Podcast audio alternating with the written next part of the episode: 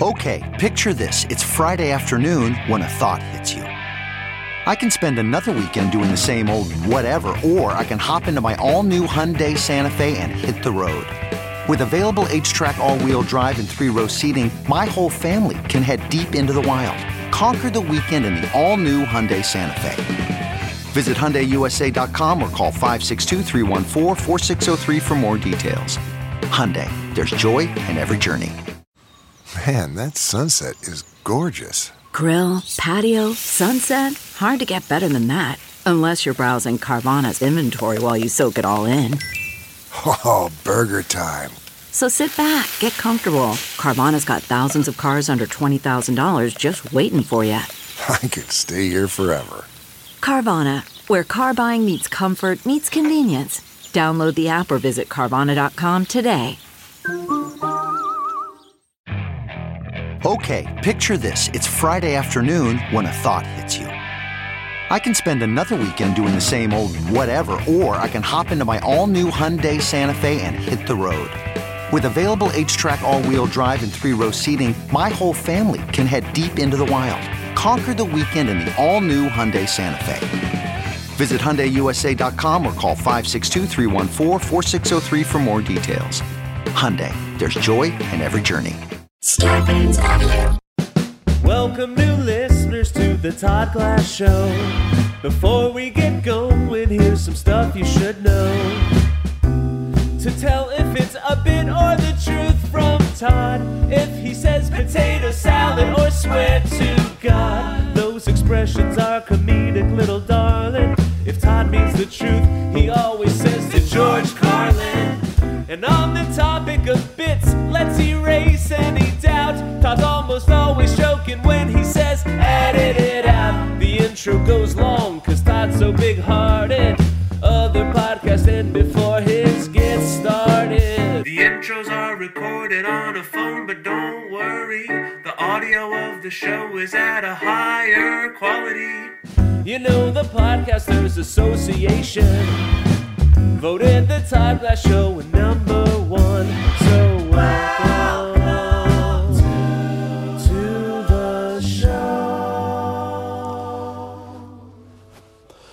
Wow.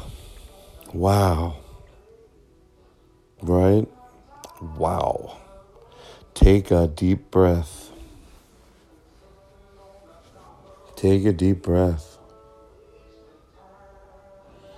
So today's show, it is. Oh, by the way, I finally got this little clip for my camera that's going to let me be able to call people on the show. Camera stand, I should say, to hook my phone onto. Just make it a lot easier to make calls. Because I want to start calling a ton of people. I always do the same thing every week because I, I need to plan it.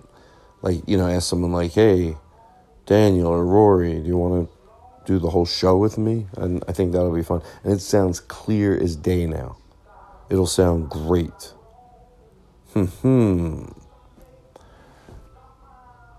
Well, for whatever it's worth, I'm glad we're here. You'll find out today during this episode what I'm talking about, but I there's one little topic that we talked about. Well, you'll hear it. You'll hear it in today's show. All right, no need to repeat it again. So listen to the opening. Well, this is the opening. I guess just listen to the beginning of the show, but I imagine you do that. Otherwise, you just what? Fast forwarding to Chris Farren singing Mr. Rogers. boom, boom, boom. So there's really not a lot to say. Uh, the first hour, I talk about uh, Jerry Seinfeld. And the uh, second hour, I just get silly and it was fun. Still finding my way. I know that sounds crazy, but I am. And uh, there you go. So that's it. Um, by the way, I did these things with Scott Moran. You know, when we did the pandemic tips, we did a little bit of this where I would open up, I just opened up a window, a little teeny window in my bathroom. It's like a little old barn window. I opened it up and was you know he had the camera outside so he came back today and we did just that just the window and he's and i and we talked about it he's going to do other comedians literally that he doesn't have to come in their house they go to one window open it up, stick their head out of it, and then he just um, uh, stays outside with the camera, and you can just say, talk. It's the closest I felt to doing stand up in a while. But you can do anything. You could. He said, whoever he goes to, whoever's houses he goes to, they could read something. They could just have free thought. Like I mean, I wrote down some things on a piece of paper, and they were things I would probably normally go out and do if I was doing stand up right now, and some new thoughts, and then some old thoughts. But he didn't care. He said just whatever. Smoked a little pot. Next thing you know, I was talking about stuff I didn't even plan on talking about, he, and that's it nothing to plan. So he's going to do other comedians now and then start putting those out. I think it's going to be really cool. And I think comedians will like doing them because it's easy. There's no prep. You're inside, boom, bang. From the creator of Modern Comedian. All right, enjoy the show. And um, next week's going to be, oh, you're going to see major improvements. Email me nice things. I'm insecure. It's a solo Todd Glass show. The only guest is the host, and Todd is the host. So, for the first time ever in the history of the Todd Glass show, I'm in here all by myself from the beginning. Now, um, my girlfriend's brother did come in and like start press, you know, what needs to be pressed, which I could do at this point uh, and uh, left. And now I'm here all by myself. I feel great. I appreciate you more than ever. And uh, I cannot wait to have a silly dance party in here. But until then, I'm all right. I'm enjoying this. But um, I started thinking about like some of the fun we've had in the studio and it's a lot. It really is absurd. Just people being at their silliest, at their, I think, at their best. So I miss uh, Aaron, I miss John, I miss Eric Olson, Aristotle, of course, and uh, and I'm ha- and I'm also having a ball playing, doing, playing, playing all by myself. So. Uh, I don't mean to be overly melodramatic, but I feel I'm in a very warm, fuzzy mood right now, and I'm glad we're together. And uh, let's start with, I don't know. Today, let me tell you this right now. I'm going to be playing some stuff from my phone, but also from the iPad. So there might be a little confusion. They both have their separate line. I gave them both their own lines in, and, but I'm not sure if this adapter crackles or not. It might be time for a new one. By the way, from now on, I'm buying all everything now, hey tech Jonathan, I spend money on wires. There's one company you can order wires from, and they label them. Like you could put iPad to, you know, main board, or Todd Glass, iPad to main board. They labeled them. At least that's what it looked like on the on the when you on this. Uh, well, the amazing Jonathan, not the amazing Jonathan. Uh, he is the amazing Jonathan. Amazing the Jonathan is a com- is a magician, comedian um, Tech Jonathan, Jonathan, he uh, sent me, I said, I want to spend some money on wires because I notice when I do here in the studio, those wires last longer. So I'm at the point where I want to start spending money on wires, you know. Um, and uh, he sent me this link, and on the link it said, Do you want your wire labeled? So I would imagine, unless it was like to be shipped. How do you want it? No, I'm pretty sure it was the labelies, and they were a lot more. They were about three times as much as cheap wires. But uh, I am doing it. I'm doing it. I cannot wait. There's going to be a day. I just bought brand new speakers for the studio, nice ones. I spent their, their new speakers are powered. You know, they're not like running to a place to get power. The speaker itself is powered. And I spent a reasonable amount of money on both. So these are going to come down and go in the house and then the new, the new system in here is going to sound un, just going to sound unbelievable. And then there's going to be a day. See, because the way I think things are going to go forward in the beginning is Aristotle will not be here every week, even if things were normal, even if this never happened, the coronavirus. But through the coronavirus, I learned that I can do this, you know, uh, if I need to. So when Aristotle's not here, Uh, and most of that's because Aristotle slowly taught it to me over the last seven years. There's a lot to, you know, he sits at that board and there is a lot to know. Luckily, I got to sit here and slowly learn. And by the way, if Aristotle was here every week, I'd, I'd do a backflip too. But even without the coronavirus, he was too busy to be able to come here every week. So I, I made it with him like, you know what, when you can be here, you can. You might not be here for two, a month, and then, so that's sort of what's going on. So, uh, so, but in the meantime, I've used it. I've, I, I'm, I'm good. Like I, it took like 10 phone calls with him, and uh, I, I know a lot. And here's, I don't even know if you care about this, but when Tech Jonathan, I call him Tech Jonathan, um, when Jonathan Roca, no, no, that's different. That's, uh, is it? No? Um, Jonathan, are you listening? Uh, and your brother? Um, we're going to simplify the studio. Like, I have the new speakers. There's no more, the speakers are powered, so there's no more secondary amp needed. So that gets gone, and then this board goes. A lot of stuff goes. We're going to spend a day in here just labeling, and we already have stuff labeled. We're going to take it to the next level. And then uh, we'll, we'll, we'll be good to go. So I, when, when will Jonathan be able to come here? I don't know. I don't know. It's not only when they say it's safe, it's when he feels safe. But uh, in the meantime, I can't believe everything's running as good as it runs. Now, the music, for instance, the way I did it, I don't have it running through the board itself. The, the, the, you're, it's playing through the house PA system. Then that gets picked up through the microphones at the table. Even though it's only me at the table, I left all the microphones on a little so, uh, so it can pick up the other the PA system that runs through the house. You don't need to know all that. I don't know. Maybe you'd like to know. You like now you know everything that's going on. You know what the place looks like. You've looked at pictures of it. Now you know what's going on over here. Right? That's not so bad. I want something fun and happy to open the show.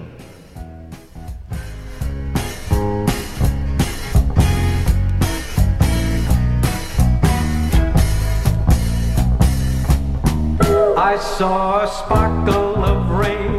I saw it kissing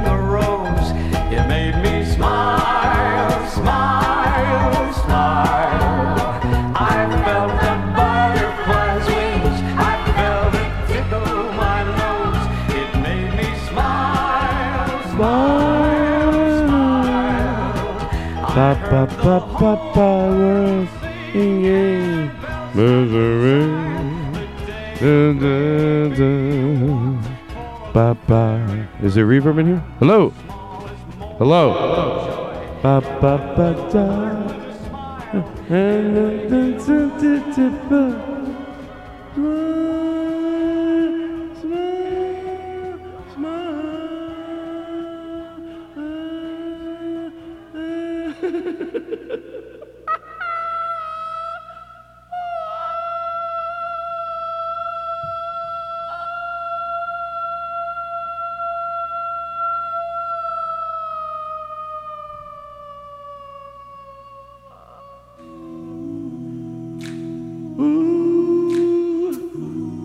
Ladies and gentlemen.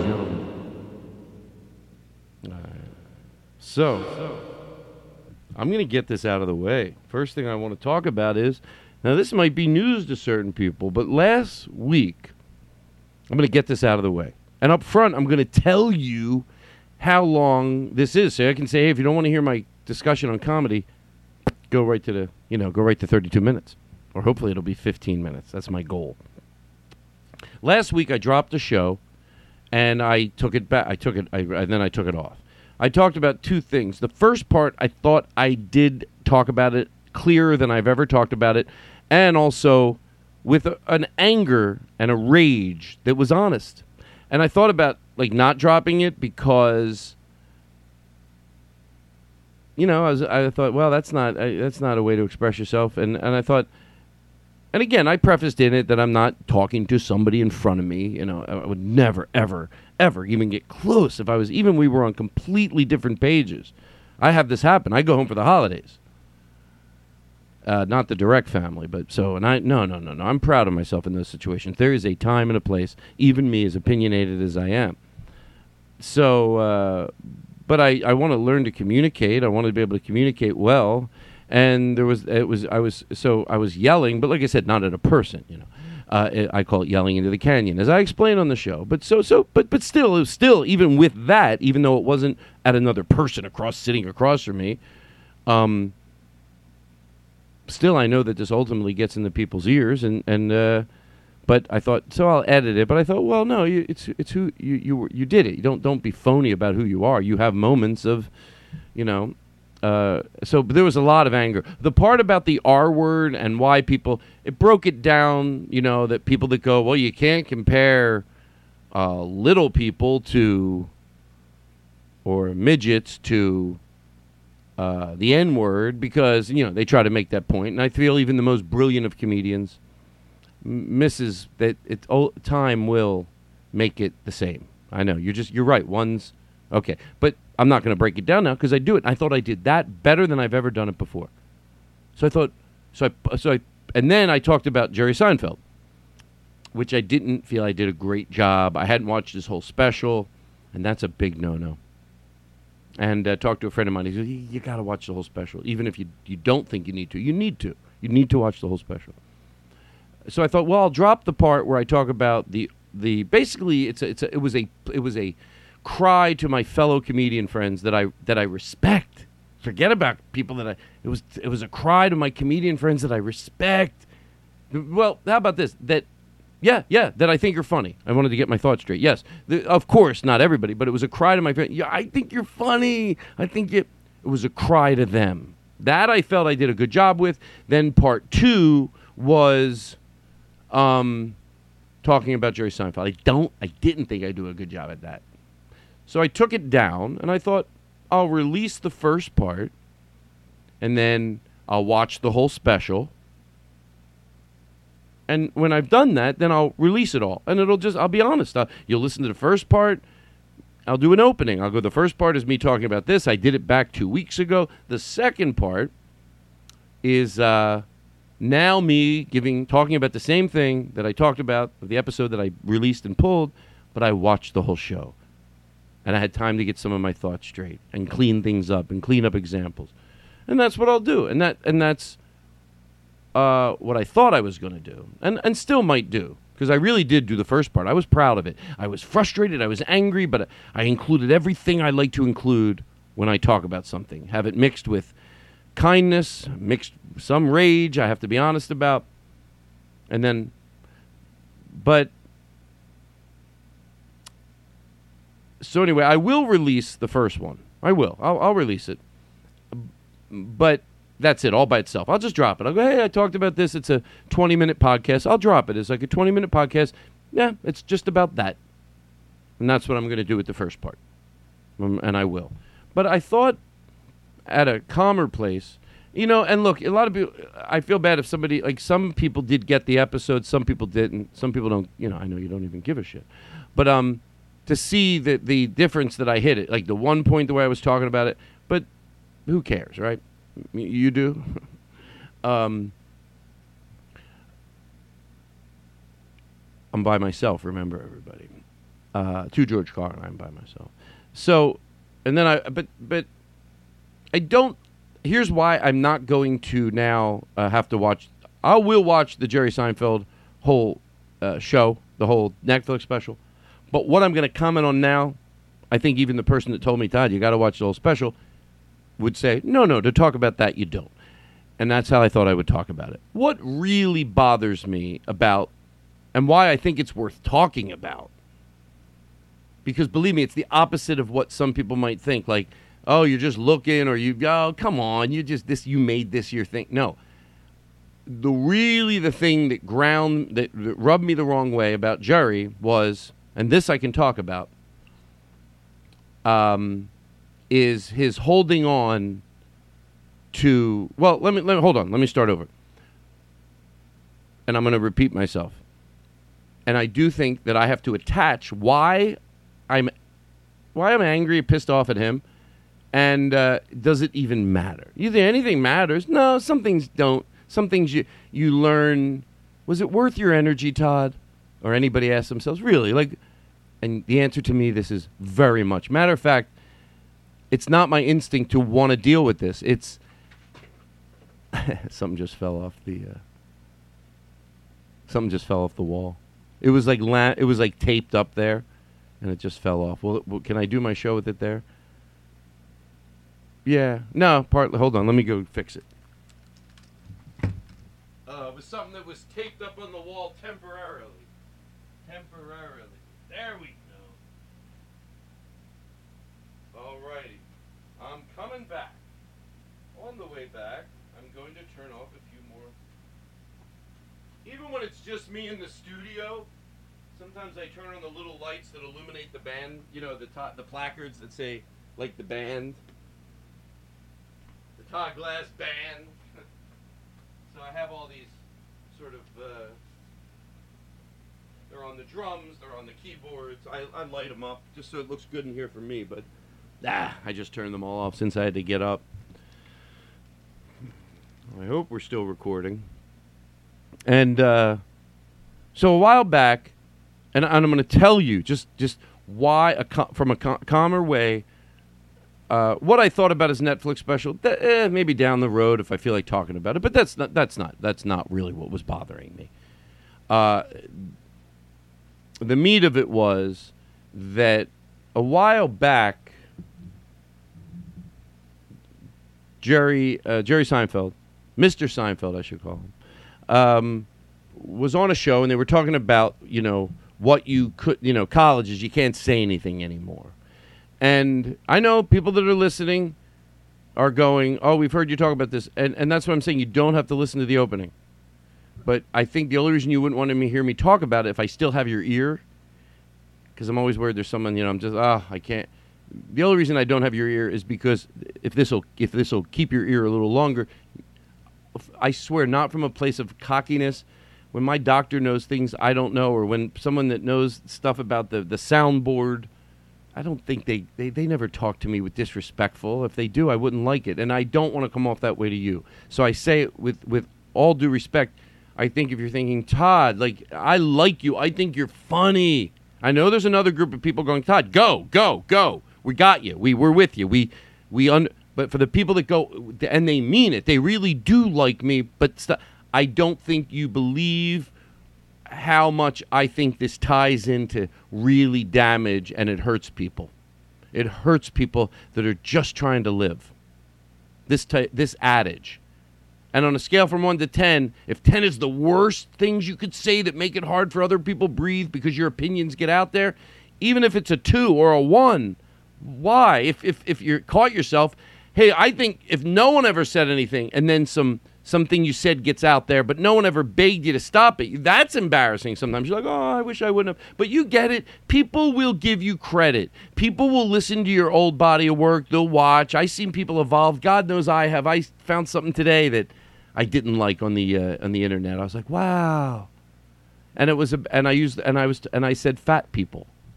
And, it, and in context, it was like about um, this guy at a hot dog stand, and, and, and, and it was just saying, yeah. And, and even now, as I go to repeat it, you can hear me. I'm, but it was, it was all. I referenced him as a, a fat guy, and I thought, I, I, I could do better than that. But it's okay. I'm not, I'm, not, I'm not the worst person in the world. But I'm saying any level of that. And I think that what the level of it is on a scale from 1 to 10, 10 being the worst, you know, words that come out of people's mouths, how they end up triggering other people to do things that maybe are even everything up to physical or or be, belittling a group of people because of the words that come out of your mouth as a comedian or a podcast host or a human being. Uh, I think if I'm about ready to lose you, it's because I really I mean this, like not in a snarky way. You you, you think no, they're just this is a joke that doesn't connect with, and I'm a, I'm about to try to my hardest to tell you it does. So I'm, t- I'm starting with it's not the worst thing in the world. I've said this every time I talk about it, and I mean it. This joke that I'm about to dissect and some of his behavior, it is minimal. It is not the biggest deal in the world, which then in turn makes it a big deal. Wasn't that what you. Is, is that would I be wrong to say that's sort of what the show is about? Because the show is about no, no, probably not. But anyway, it is. It isn't. I'm, it's not the worst. It's not the mo. But the adage and and who you gave okay, so let me go one step at a time because again, not everybody listens to every show, and I want you to remember that to the listener. If you're going, we know this, Todd. We want to hear, you know, if you have something to say on top of what we already know, you say go. But we got the bases down because we listen to your show. I don't consider everybody does. So stay with me. It started with there was a show, and he talked about someone said uh, certain comedians don't want to work colleges today. Jerry never said he didn't work colleges. He just said, and, and that's what he kept saying. Well, I don't know how the story got legs. I never said I worked a college. I was telling a story about a friend, and that's true. But he commiserated, which he has a right to do, but just don't play with my fucking head like, wait, he's going, I never said that. Come on, Jerry, you're smart enough to know that really people don't give a shit if you work or not work colleges. That that's not. You think that's what they're? Wait, does he work colleges? Doesn't he? Oh, he said he did. No, if you're right, if that's what someone at home was thinking, if they were going, wait, now I don't understand, honey. Does Jerry work colleges? I, I don't know. Or does he not? Because he said this comedian says he said he doesn't work them anymore. I guess he worked them. Yes. Then it would. Then they that person would need to hear. No, Jerry never said he worked colleges. He was telling a story about a friend, not him. Yeah, that would ease that person. But I think me and most people, hopefully, are going. No, it's more about that he commiserated with something and gave that group of people validity in what they're saying was right, which is I'm not going to become a hypocrite, which is fine. That's what he should do. You give your opinion. And sometimes you have someone that throws a lifeline to you or your cause, and sometimes they throw a lifeline to the other person's cause. But when you, when when the person throws a lifeline to you, especially when they have a big voice, it feels good. And I know it felt good for the other side to hear Jerry Seinfeld because if Jerry is having trouble, and he told a story and uh, when that person told the story about working colleges, or you know, not not right at the same interview, but it was, it was it was going around. There were a few comedians that said you can't work colleges, which we'll talk about later. I'll play a clip from Dennis Miller, but it was going around and still is. You know, can't work colleges anymore. They're so PC. They're so PC. It got brought up with Jerry, since he never worked colleges. Then he told a story that commiserated with that side. All right. That's what it is. Not that you. So please, like, and it's hard to talk about Jerry too kindly because he's very aloof. So it's hard for me not to. And if anyone thinks it's not worth breaking Jerry Seinfeld down, if you're going, Todd, I love you, but this is not worth it, well, then you got a problem with him too. Because he did a documentary breaking down. He, I mean, that documentary was about a lot, which, by the way, I loved. I loved the documentary. Uh, but in the documentary, a big part of it was calling light to Orny Adams. And I had no problem with it. I didn't know Orny then.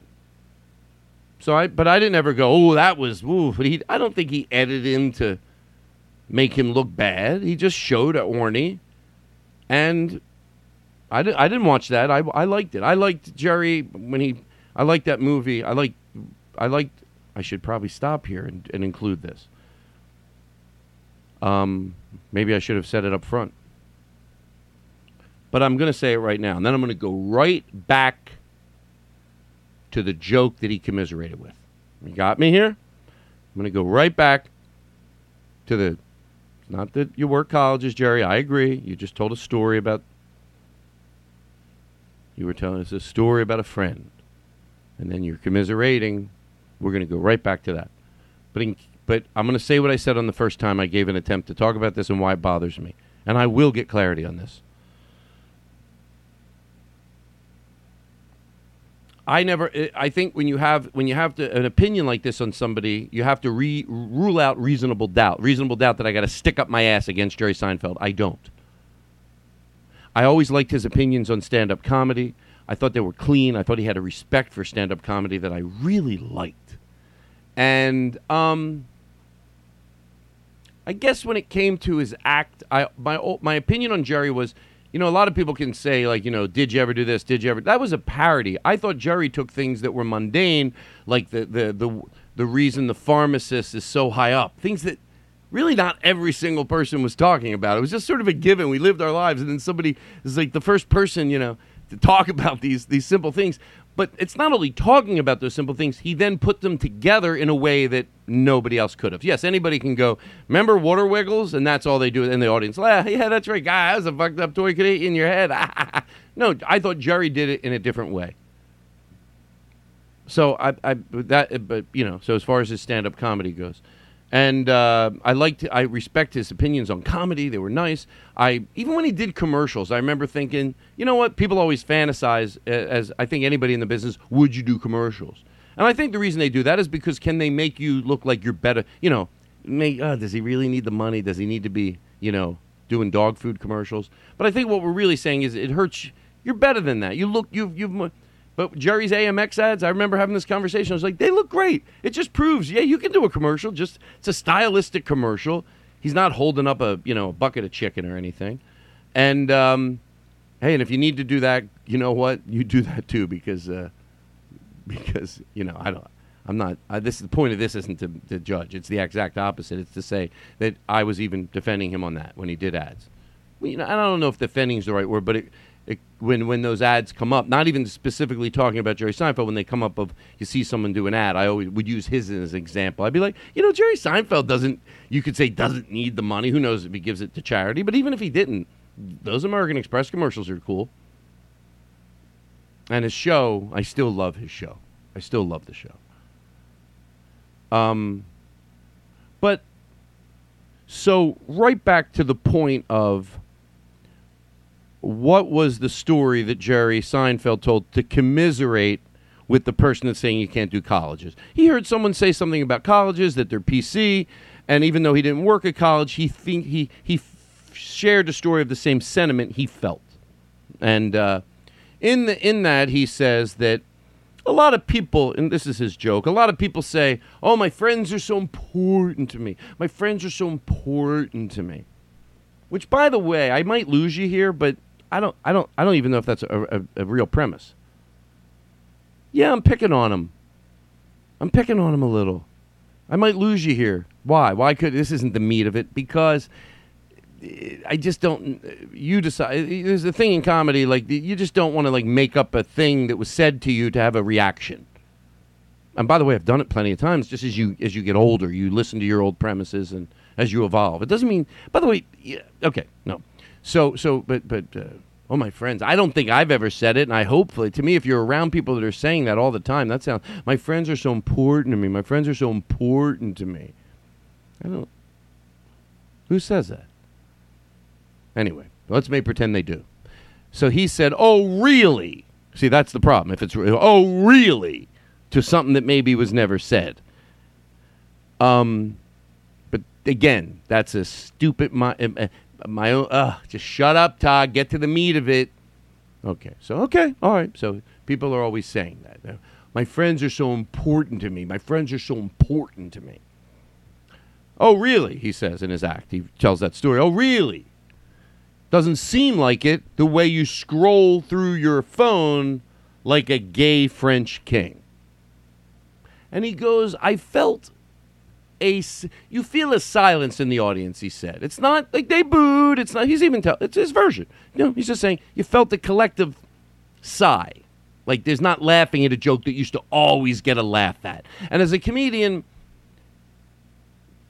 look, if you have a joke that's three years old or ten years old or whatever it is, and you're for some reason you're doing it, I do jokes that are three years old. I might change them around, but sometimes you do certain shows. I, hey, at corporate shows, I'll pull out a 15 year old joke. I do what I got to do. These people have never seen me, so whatever, the, whatever it is, you know. Um, you th- you scroll through the phone like a gay French king, and he says you feel like a collective sigh, which to me says this is what my opinion of that collective sigh is. Look, I don't want to say. Sometimes you lazily talk. You go, it's not a dumb audience. No, look, nobody's dumb. It's not. It's. Uh, I. I could do. Let's put it this way. I'd like to be better than explaining people that way. But if you felt that collective sigh, nobody booed. Right away, I think as an audience, when nobody boos, because uh, and, uh, the audience needs to have power. Unfortunately, that power can't be heckling. Even if I happen to agree, like once in a blue moon, most hecklers aren't too enlightened, but let's say there was a heckler that went, You're talking about the relationships of men and women in a very old fashioned way. A lot of comedians do that, you know. They're desperate to still, but but still, no, no. Just because I agree with this, even if it was a freak heckler, no. And I love that um, Jared in the Comedy Attic uh, explains that in his opening video, which I love that he does it because you know I'm paraphrasing for him, but I think he did this because you know there must be comedians. He's very selective in who he books at his club, but there must be comedians that come through and do a, a joke all week that he might feel like, oh, I'm sorry, my audience has to hear this all week. And the video says that if that happens, death. He explains to the audience when that happens, death is silencing to a comedian. Silence is death to a comedian. Silence is death to a comedian. It's, it's an opening video. Uh, we, he plays well his audience just as before they're about ready to introduce the host. The house goes dark and this video plays, and, and much more smoothly and cleverly he explains to the audience if you're if so if somebody says something up there and you know you don't like it without deciding whether what variations of you know is the crowd right to not like it hey look whatever it is silence is a lot of power and so that means that the, that audience that he has been hearing that silence that must be a pretty smart audience if not one not one person as his own story goes yelled out "Bah bah bah bah bah bah." they just select and here's what i think happened even if you have a joke that involves the word gay or lesbian or transgender or a person that is overweight or something that is a good joke 9 11, cancer, death, whatever it is, a, a taboo or, or, or, or, or, I shouldn't say death, more, uh, you'll understand what I mean, taboo, that even if you have a joke that involves that topic but is a brilliant joke, which I don't think his is, again, and I'll break it down. Why? I, I, I'll break it down, but let me let me get there before I break it down. Even if it is a good joke, it's worth it because sometimes, look, there's there's there's subjects that are that great jokes are written about that they just because they hear the topic they might go and uh, the way a friend of mine described that, you know, look, we spend plenty of time complaining about audiences. It's okay to defend them once in a while. It looks like more that we're not full of shit. There are brilliant audiences collectively. Whenever you say there's a bad audience, it doesn't mean everybody in the audience is bad. It just means the collective pulse that night of the negative one, whatever the reason. You learn as a comedian you can take a negative audience and get them somewhere, but there are definite doubts where when you try your hardest and just, but it doesn't mean the whole audience was bad. And when the audience is good, it doesn't mean that they're all good. It means the collective good over one, and you walk, ah, that was a great crowd because the collective good won. Um, so if you're performing, like I said, and, and, and I and, and the audiences can be great. When I work at, like I said, uh, whether it's the DC Improv or a place like, you know, uh, uh, Helium, certain Heliums, or or Comedy on State, or you know, the Comedy Attic, or you know, the list goes on and on. I was just at the you know, I don't want to keep listing names because then I feel like I don't list everybody that does this. You get in front of really great audiences that make you want to be at your best. And I think that when an audience like that hears the word gay, gay French king, just the word gay, you can tell them they're right or they're wrong. But I think when, when for lack of a better word, in uh, audiences that are aware and understand how powerful words are, they think, and tell me they don't think this rightly even though it's not a collective thought where they all got together and had a meeting. Come on, tell me they don't think this rightly. They hear the word gay because that's what comes Jerry's word. Joey's Jerry's joke is gay, and do you think I was around in the 80s? I was around in the 90s and the early 2000s. Usually, when the word gay was mentioned, following it wasn't a brilliant observation that was fair and kind and even right. That happened a lot. So even if you have a joke, yes, it involves the word gay or it involves, you know, but, but it's good. It's still your job to get the audience that when they hear that word, the, the phrase that my friend said, you force them to do social math. Now, you might go unnecessary social math.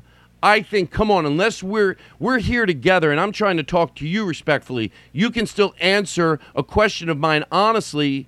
If this is getting to the ears of someone that doesn't agree, it doesn't mean you're wrong across the board. It just means if you make a good point or I make a good point, that you're not just bl- plowing past it. And to me, I would be weary to go forward with this discussion if I, if I would hopefully I would brilliantly back out of it without disrespecting the person that I just made an evaluation. Oh, that I can't discuss this with you would be this. If somebody goes, well, you mean as far as what I said about in the in the 80s or 70s or 80s or 90s or to this day, usually when the word gay is mentioned, and that's the word they heard in, in Jerry's joke, after it wasn't a brilliant observation. A lot of times it was just just not the, the not good stuff. So this audience, they couldn't have been that stupid when the collect not one fucking person yelled out. Just they went silent. I don't know these people. So how do I know they're doing social math? Because I make observations, and I've had it happen w- in my act. And another comedian that I talk to, because I talk about this all the time, had it happen in their act. They, yeah, they hear that word, so go into it a different way.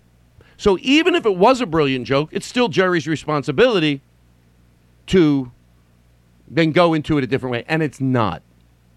And the reason it bothers me is because, like I said, he gave a big to those comedians going, if Jerry's having trouble, Jerry's, and then uh, my, and I think that those people, although I I will defend to my death them being able to disagree with me on the other end of this as loud as I am. I get it. Like we disagree, but that's what we're supposed to do, especially on podcasts. My act, you're supposed to be funnier than preachy. I cross that line. It's something I want to get better and better at every year. I do. In my show, you can say things, but ha- I think you got to be funnier than preachy. And I, I try. I know people might go, really? Well, that's why I have a five piece band and trumpets blailing, wailing behind me. Because then, it, you know, people go, the guy can't take himself that seriously. If, you know, his big rant, and then all of a sudden, out of nowhere, you hear, um, that I get it on the other side, but you gave them the oh, there's ga-. and I think that these do lead back to hurting people. It does. It does. You might think, oh, it's a gay French king. It's not. I get it. But it's time to let stereotypes go. And it's funnier because let's face it, you picture a gay French king, a flamboyant gay. And don't tell me, oh, you do. Come on. There's a reason the word gay is in there. And to me, it would be like, not now. I know I'm gonna. You can't make comparisons. I've learned because anytime you make a comparison, people go, "Well, that's not as bad," and you want to go, "That's why I'm making the comparison." Because I agree with you. Well, the example I'm going to give does not. It seems worse. Of course, when I give you, when I say don't use that word because it's like using this word. People go, no, it isn't. No, I know it isn't now. That's that's what I'm. That's what I'm here to beg you to listen to me. It will get that way. And I think at this point, if you have a someone that says like, um, for instance, uh, you know, he had. Uh, hold on, I wrote it down. If you're just telling a story and you you would say, um, yeah, it was like like a, like a he was just like a you know like a typical drunk Irishman. Now look, if you don't know anybody that's Irish, and maybe that's hurt more than you believe. I get it. That seems a lot lighter, drunk Irishman. But still, I would hope in my circles someone would say, "Todd, just say uh, like a drunk." You know. You know, he was like a uh, like he was like a, a- you know because because he's he his wasn't even you know it's like a, it's like a slick Jew businessman. Why don't you just say slick businessman? Because for certain people, Jew paints a better picture. So back then, if you would have done that, if 30 years ago you would have said, just say, uh, you're talking to a friend, a friend you like. It's not an argument. Your comedians get together. The good thing about comedy, I've said it a million times, you can do whatever you fucking want. That's what makes it great. That doesn't mean you can't listen to other people. It just means if you don't like what they say, you ignore it. But sometimes you do get some good feedback. I have comedians that help me be better comedians. So that's all I'm saying. I'm not saying, you know.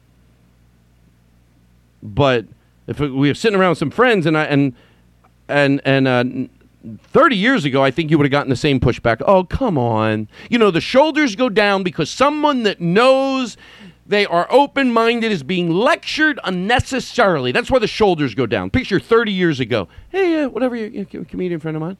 Um, why don't you? Because I noticed last night when I saw you. By the way, your, your set last night was beyond, but it was so fucking funny. But I noticed with one of your jokes, instead of saying it's 1983, instead of saying uh, drunk Irishman, just say drunk. That paints the picture.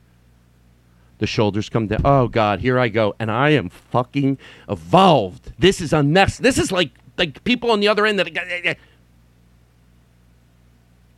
And like I say last week, don't go to where I'm wrong. Try to spend a little time where I'm right. Don't tell me this example has to be 100% with a chart, crossover, exact. No, they're, they're, they're examples. They just have to be close enough. And I'm saying, yeah, if, if it's the worst example in the world, fine. But it isn't. There's something to be learned here.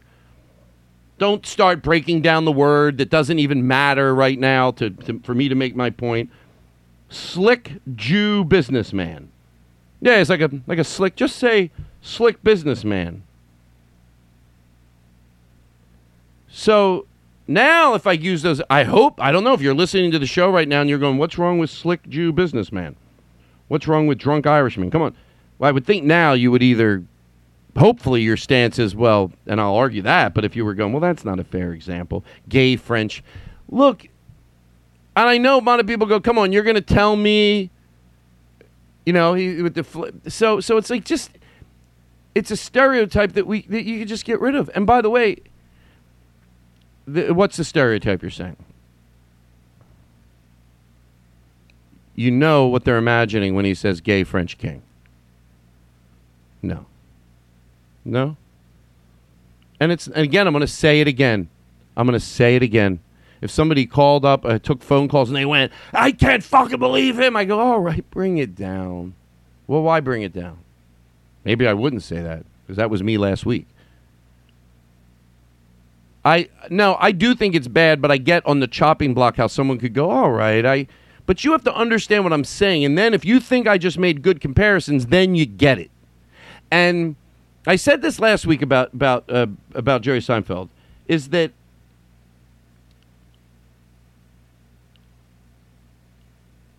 because of that joke and that it ended up on his Netflix special. And he gave an homage already in passing to that group that need, you know, thank you, Jerry Seinfeld.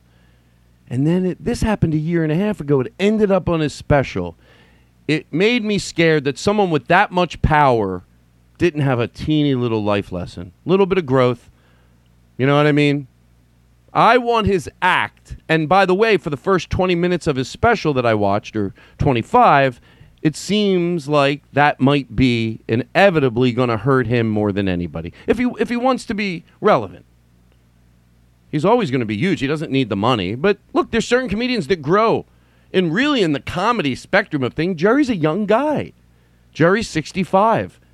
Comedians, Jesus, till they're 85, then you, you a lot of them you're like they're not even they're still as sharp as they were and then so 20, you know, he's got a long, he's a young guy when it comes to the life of a, of a good stand up comedian. I've seen comedians at 70 still growing and changing and evolving.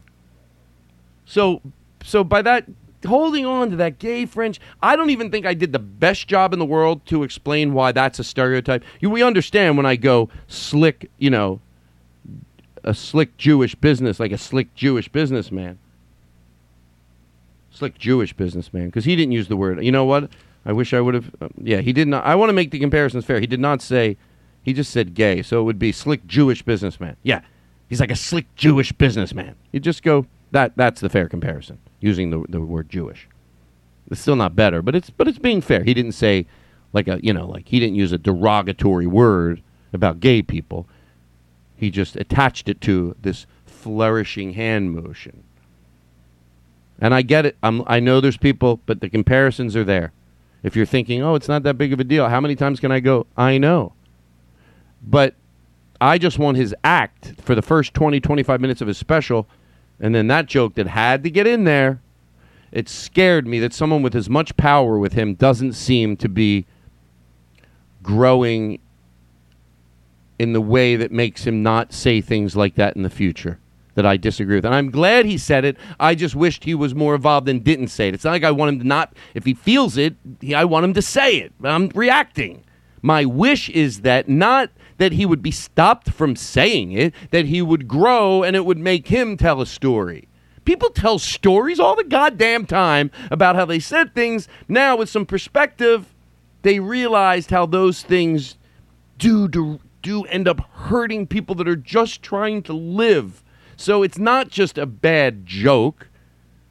It feeds people that will do different variations of things to make it hard for certain people to live. I think I said on the on the on the you know on the last show. Nah, I'll leave it here. So, um, you know, and that's what really that so that that really bothered me, and you know, that's what it was that he that he. So I'm not reviewing his Netflix special because I don't even know if I'll get to watch it. But at least if I come on, I go, I watched the first 20 minutes, and I saw some of the same patterns. To be honest, that inevitably hold him. That he's still talking about. He still seems to like a lot of comedians morph in. Now, I don't know if it changes after 25 minutes. I don't think it would, but he's most of his jokes are trying to use comedic comedic energy, comedic words to explain the difference between men and women. And adages like, you know, him thinking, oh, gay French king, oh, he's not evolving and he's got a lot of power and that scares me. So that's where the anger came from. And when it comes to fashion, he's right there looking great. He, by the way, I'm not out to get him. He looked great. He looks like I want to look, and he takes care of himself. He's a healthy weight to feel comfortable in your clothes. His suit was so fitted. His and his and it looked good. His special was shot good. It looked just just just timeless. And he walked out there looking I, I think like a million bucks. I think he looked great. I don't know that many 65 year olds that look like that. Unless they're in the business. No, I've seen people that are in the business. You can get, you know, you can get stuff done, and then you look like no, he doesn't. He just looks like a healthy guy, takes care of himself. So why can't the act? And it's not just the gay French king. That's the one that fired me up. There's other things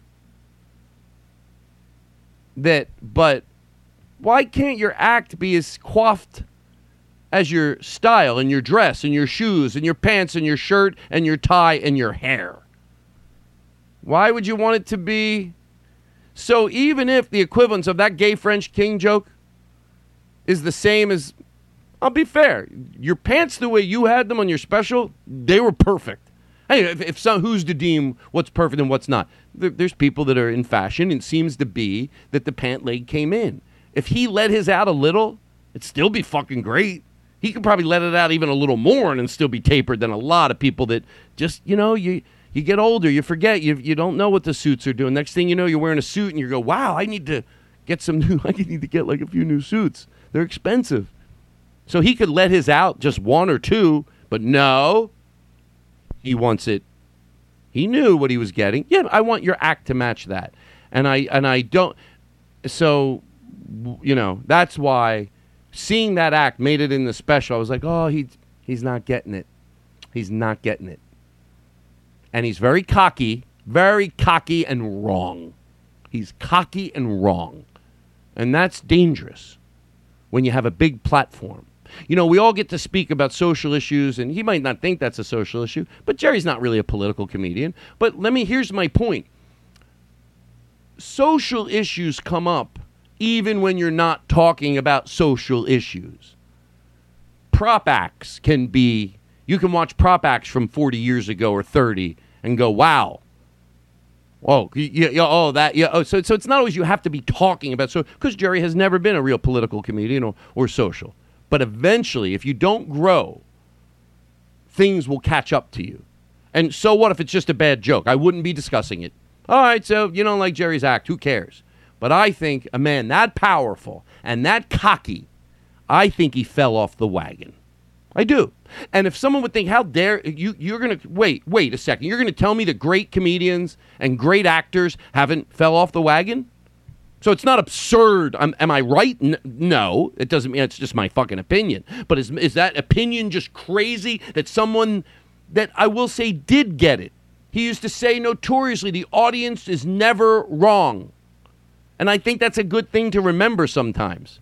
It doesn't mean sometimes the collective audience, but but it, to not blame the audience all the time. See, talk about getting somebody can say something. I'm asking for him what I did for him. When he, I bet when someone told me 20 years ago, Jerry Seinfeld said the audience is never wrong. I go, you know what he probably meant was, don't get into the habit of blaming them all the fucking time. Take responsibility. And I had his back. So that's what I'm asking for you. Like I'm making a comparison now to find where I make sense as opposed to where I don't. As if he's ever going to listen to this. I always say my weird fantasy is it ends up in his ears. But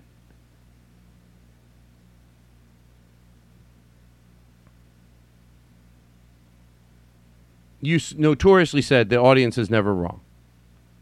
And again, I'm, I started saying that, and then I broke off to defend you even saying that until they had one of your jokes up on the chopping block. One of your jokes, an audience. What did they do? Uh, they collectively, yeah, you always got one or two people that fucking yell out. No, one, no, collective silence. Until he had a col- heard a collective silence on one of his jokes, probably more than once, or he wouldn't be talking about it. Probably happened a lot. That's a good thing. That means the people that are coming out to see him in masses, when they hear the word gay, it makes them uptight. Not because they're lunatics. You picture, ah, I was hear the word gay. And I'm going to go back to what I said. No, because in the 70s, 80s, 90s, when the word gay was mentioned, brilliant, great comedy didn't follow up. Now, if you can't go, that is fucking true. That's probably that's definitely fucking. Can you say the word definitely? Can you save the word probably for when it's probably? Can't you go with a gun to your head or uh, someone you love's head? We we took 150 jokes that had the word gay in them from this. What for a gun to your head? How many of them after the word gay was said? Still great. There'd be some. There. By the way, there absolutely would be some. Some comedians had to cover that. That word was used, but it was still just because that subject isn't off limits. But gun to your head, we we took we got 300 situations from the 70s, 80s, 90s, and early 2000. How many times did a brilliant joke ensue? I guarantee you, you'll you'll fucking go. Not that many. Not that many. Uh, uh, please, ten percent of the time. So that means, unless you are answering that question, no, I think majority of the time probably brilliance did ensue.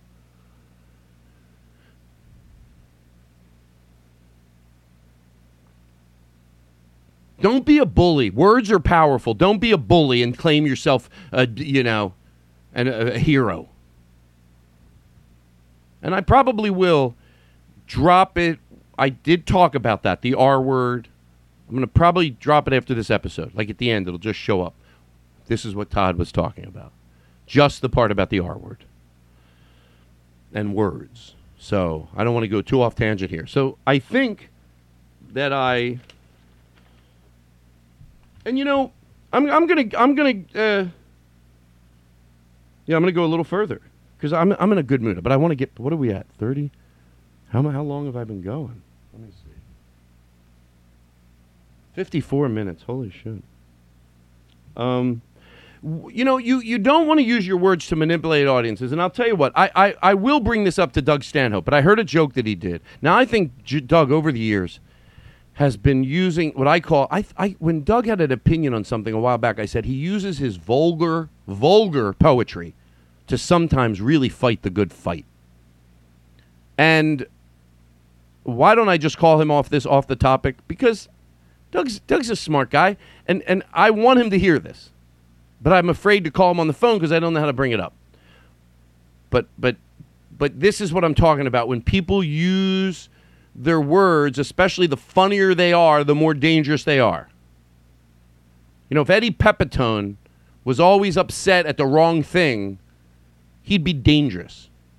But instead, he deals with things that are that are worth being angry about and fun or funny or or his rage is a- aimed sometimes at himself, sometimes at life, sometimes at everything. But if Eddie Pepitone was mad at the homeless, or if he was mad at women, or if he was mad at and not a relationship. That's different. If you're in a relationship, I'm talking about just mad. His, his, he'd be fucking dangerous, but he's not.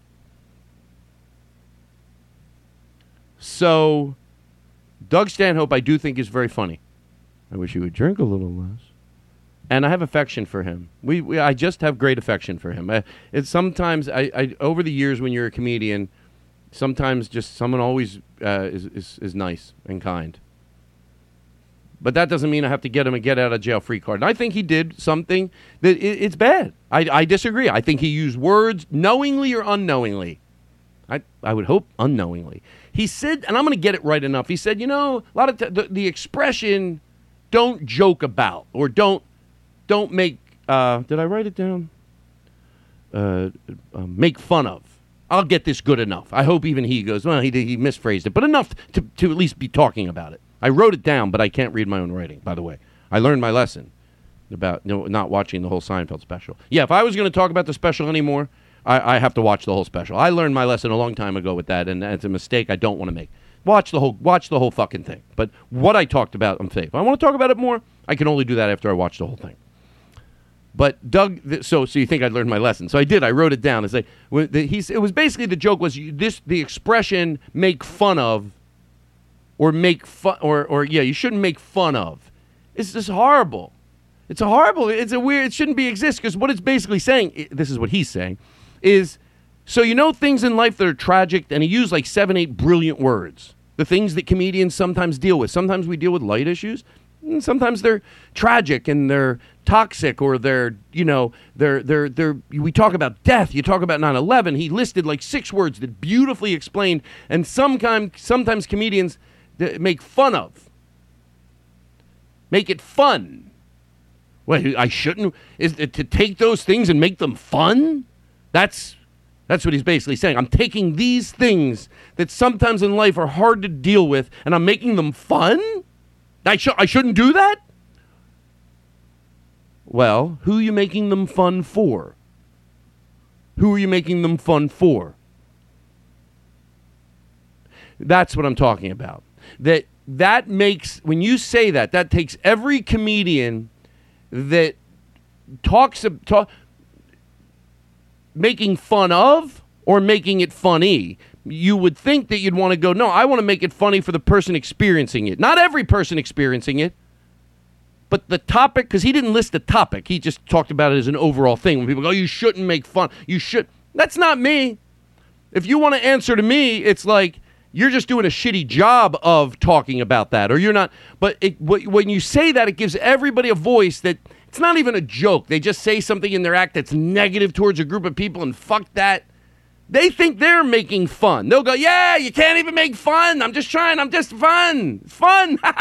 well, then then maybe go into it this way. The next time you're going to make fun, go how about the group of people? If you give a shit, if you don't give a shit, be brave enough to say it. Be brave enough to go. If I go, well, when you're deciding who it's fun for, do eh, do you ever think of the people that are going through it? And if you said, I don't, God damn it, it reminds me of something Patton Oswalt said. Not about this, but about I'll give you a hug. Because why? He just said he doesn't. Put, when I said, when you're deciding who it's fun for, do you think of the group of people that are in this joke, whoever they are?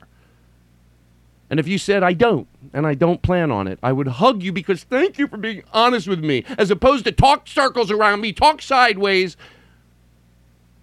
But if you go, no, I, of course I do, then you might reconsider that thing that gives an homage and a, and a, and a, and a, and just, just a, you know, oh yeah, we're just trying to make fun. And we've already talked about when the, the person that's getting made fun of is wrong. If some yo, oh, I make fun of someone's hat today, and they'll get all upset. All right, well, we'll tell that person fucking relax. But it, but but made fun of is a very, a very, a very, a very, you know, yeah. Who's it fun for? Who's it fun for? The things you're saying. And could even the person, what I try to think of, if, if I'm doing a joke and it's about a group of people, I would like to think that that group of people, the ones that have a great sense of humor, at least could laugh. Maybe some of them just don't like it because they don't like my comedy. But at least some people that are experiencing that. I've seen comedians talk about issues, and I always think, oh, the person that he's talking about could laugh at this. Not every one of them, Some might write you a letter and go, I am this, and you're joke. But could some, could some? And the danger is that some of them you would look at the, they would go, no, the group could never enjoy. How could that group enjoy that horrible joke based on nothing but the uh, uh, uh, uh, of a ninth grade just shit street joke going around? How how they how's that helping make fun in a good way to bring light to it? Now, then I've seen comedians do that where they do they make it funny because they're pointing out a, the hypocrisy or the absurdity or this group of people that are getting marginalized and they make it funny for maybe even the person doing that to stop or at least that the energy they give out on stage every night is not to feed. You know whether you justifiably do it or not you have to understand who you feed with your jokes. You feed certain people. You might go oh i don't feel that way. That's just well okay. But you just know you're feeding them I know it's not what your intentions are, but you should be able to go, it's not my intentions. And if it is feeding those people, then maybe I'll stop it because I don't want to. If you can teach me why these words end up literally hurting somebody that I'm saying, yeah, I'll stop it. So again, going back to, oh, I shouldn't make fun. I shouldn't take these topics and make them fun. Well, again, fun for who? Now, how are you? This is good. I got about another 10 minutes. You know what I talk about? Hold on. When I'm in the room all by myself. And then, you know, yeah, I'm going to talk about this one more time. Uh, Dennis Miller is on a show and, and he's talking about, you know, uh, no, no, that's not it. Hold on. Ba-da-da. Do do do do do do do do do do. Da da da. You know what? I don't need to talk about this. Dennis Miller was just going off about how college is. Same thing. I, I just saw this two days ago. And he's interviewing by Lou Dobbs. You know, when Lou Dobbs is agreeing with all your opinions, a 90 year old guy that's not hip, it's not like it's a 90 year old jazz musician or, you know, 90 year old comedian that's brilliant. Um, and you know the same thing to me. The self awareness it's just really hysterical and sad when they go they over. I've talked about this before, but they overly say colleges used to be. He goes and now it's a weird thing because you know you got who would ever thought it's like some weird movie where now the parents are the people that are you know forward thinking and, and able to discuss things and the students are or you just fell off being for lack of a better word cool yeah, the minute it flipped and your words for up on the chopping block, then you just think some miraculous thing happened. Well, you, you, you can't get out of your own way and go, oh my God, our college is still forward thinking, but what they think is forward thinking, I think is trash, just like my parents thought about our causes. No, the whole world took a miraculous spin. Yeah, well, kids, you know, they say, like I've said always on the show, you know, not only does technology double in speed, so does social awareness. But all of a sudden, in a time when the social awareness tr- gets faster because of technology, because it's information and it's knowledge. And when that's on the most uphill, gone fucking crazy, computers and knowledge and information that kids in anywhere across the world can get information, that means it would even triple. The kids would even get that much more aware just because learning about other people, reading about other people, hearing stories about other people no, you no no. Now all of a sudden, no, it flipped. You come on. So st- the kids today thing, like, just have the self awareness to go. Oh my God, I want to say that seems like now the kid, but I guess that's what my parents thought. All right, there you go. Woo wee! I feel all right. Let me throw this out. That's that. I think I did a better job. I think I did a better job. And then, like I said, oh my God. After this, I will I will put it put like a twenty minute on the thing I did a good job. The R word talking about that. Wow. New banana. Oh, bananas put banana pudding. I probably have. There's someone in the room. They just walked in.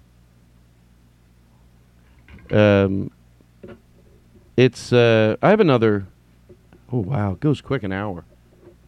I have another hour. Wow. What else can I play for you here? I'm gonna I'm gonna smoke with um, my business associate. Thank you for letting me get that off my chest, everybody. I hope I did a good job. I think I did. What do I got here? Um.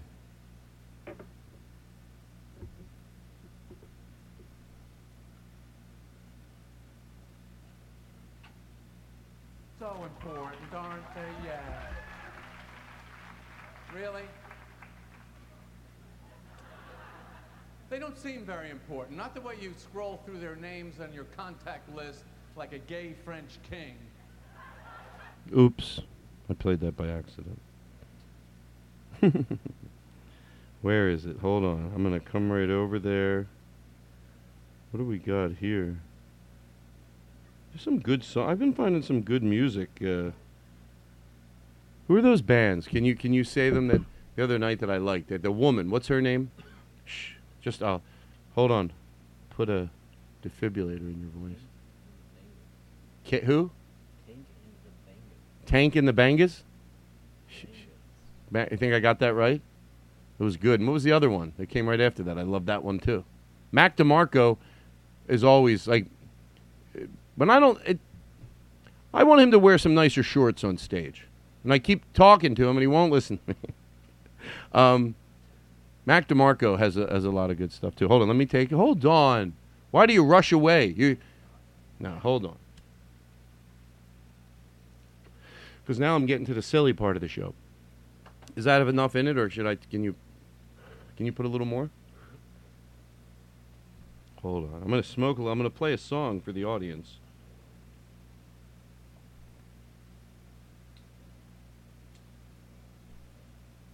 Mm-hmm.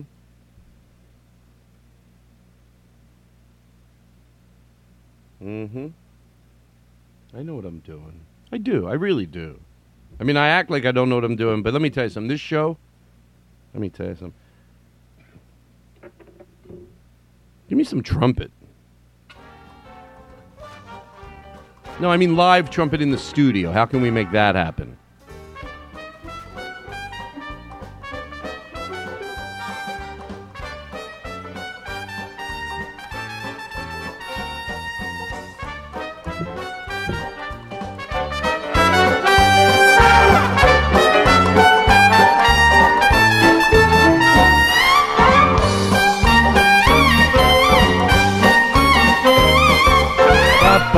Da da da da ba da da da da, a boo ba da da da da. Remember what you did over here? A da da da, a boo ba da, a da da da, a boo ba ba ba boo boo ba ba doo ba ba da ba.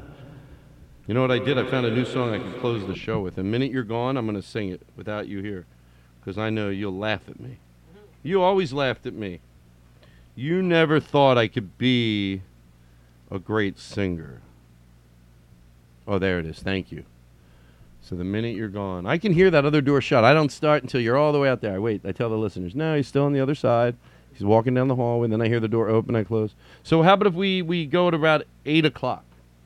Eight fifteen. We'll eat. Oh no! I mean, eight thirty, eight forty-five. Oh, that goes. See, it goes so quick. Let's eat at eight thirty.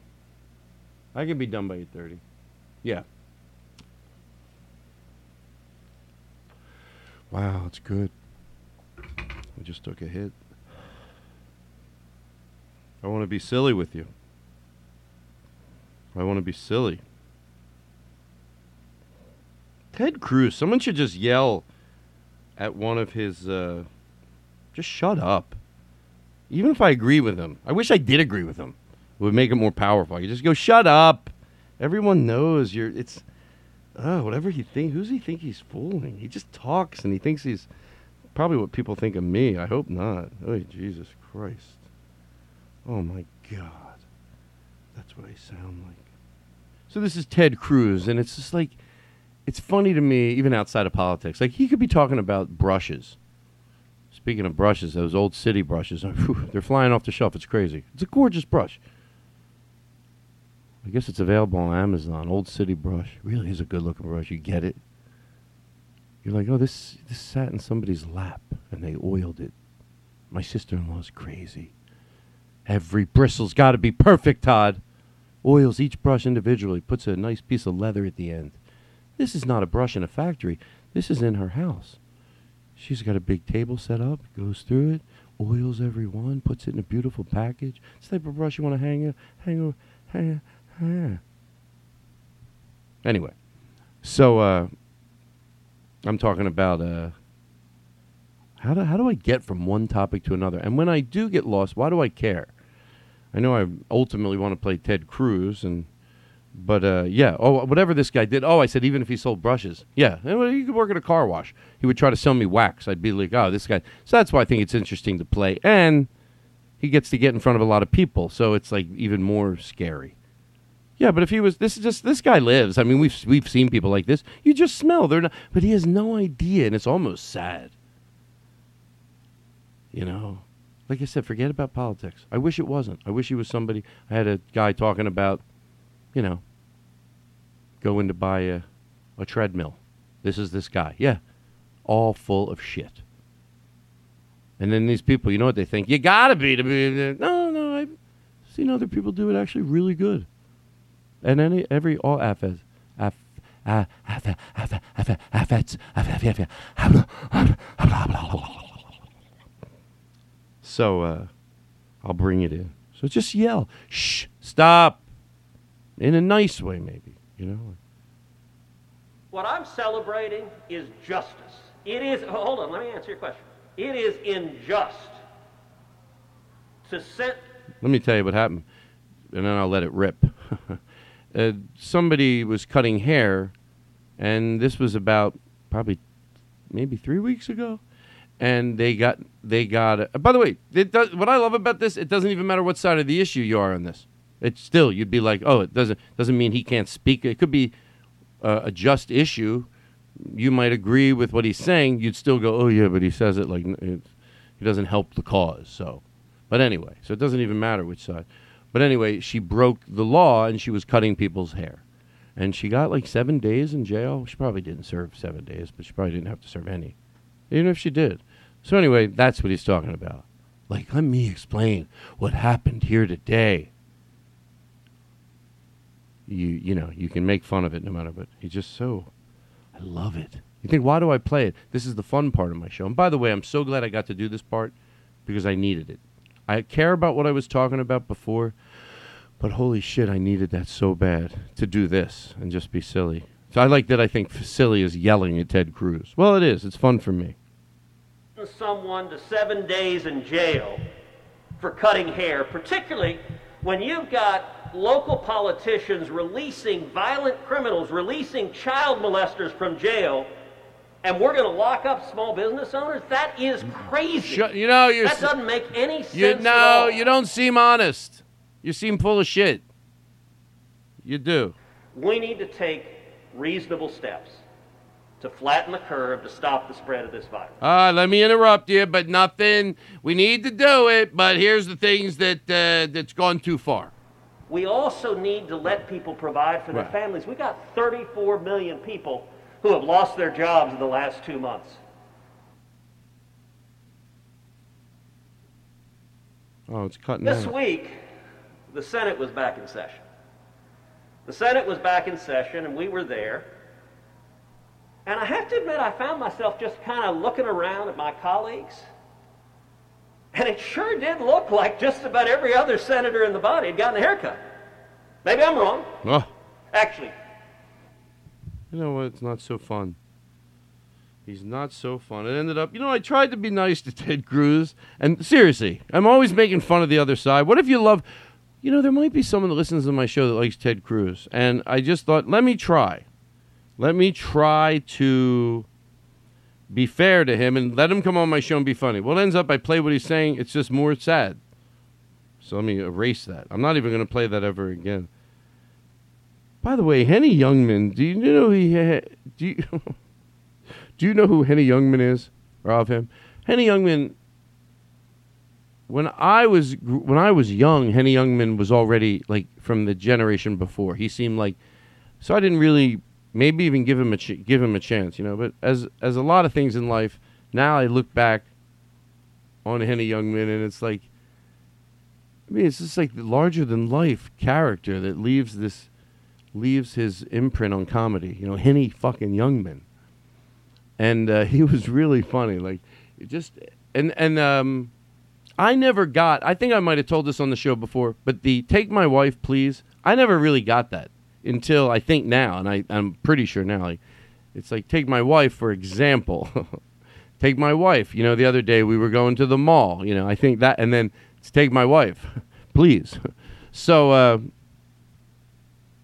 there you go. Do I get it? By the way, I love it. I'm honest. If I don't get it still, then that's going to be then I, then I want to know about it. But I think I, I think I got pretty close. You know now because you're listening to this. So, uh, but uh, but I found this stuff and uh, let it. I'm going to let it breathe. Lately, there seems to be something of a trend in the field of comedy almost. Hold on. Can I tell you something? Steve Allen. I, he was another guy. Always complained how bad comedy was. God never was really out. Think about what it sounds like now for him. Steve Allen was saying in the '80s he wasn't very flat or flat. Whenever it got brought up in conversation, I remember because I was a young comedian, and whenever new comedy got brought up, which it does, it's an often asked question, especially someone as big as Steve Allen. Many times, I would not have a hard time. Do I have the energy? No, but to find him, hello, uh, find him many times. Uh, you know, well, the comedians today, the comedians today, you know, but he really didn't know. Now imagine how foolish. Now that we have perspective of what's really going on, or what was going on, excuse me. So he was saying that in the 80s, you know, 85, 90, you know. Does it look like he had a perspective of what was really being done? Did he maybe watch a few shows on television? Did he? No, because think of now, keep in mind, go list all by yourself the comedians that were in the 80s and the 90s. There were some powerhouses. But he, from afar, you know, it's not like you went, oh, like everything is always going to be bad. No, no, he didn't realize there was brilliance all over the fucking place. Think of how many comedians in the 80s, 90s. So it's the same now, too, by the way. I got news for you. You never know until the years pass. But you just learn that there's a rhythm. So then eventually, just to be, if you just don't want to look a fool, always just say, like, if any, if you ever want to look like you're still current and you know what you're talking about, I, in a silly way, let's say I don't really give a shit what people think, but let's say you did. You went, yeah, I don't want to do the work, but I, I want people that are evolved to think I get it as an older person. Well, then, no matter what the situation is, with music, always say uh, when you're sitting around when you're 90, just go, "Oh, there's good music now," and that way you'll you'll you'll be right. what am I talking about? Let me let me have a cup of coffee here. A sip. You know when your coffee has so much cream it's candy in disguise? Who you fooling, Todd? There's so it's so good. Icy cold. I put some creamer in there. Cream like cold cream, like in the refrigerator. In with the coffee. A lot. Like when I say a lot, twenty five percent cream. And then a lot of ice, and then ice coffee and then coffee and I just took a big sip. It's like chowing down a candy bar.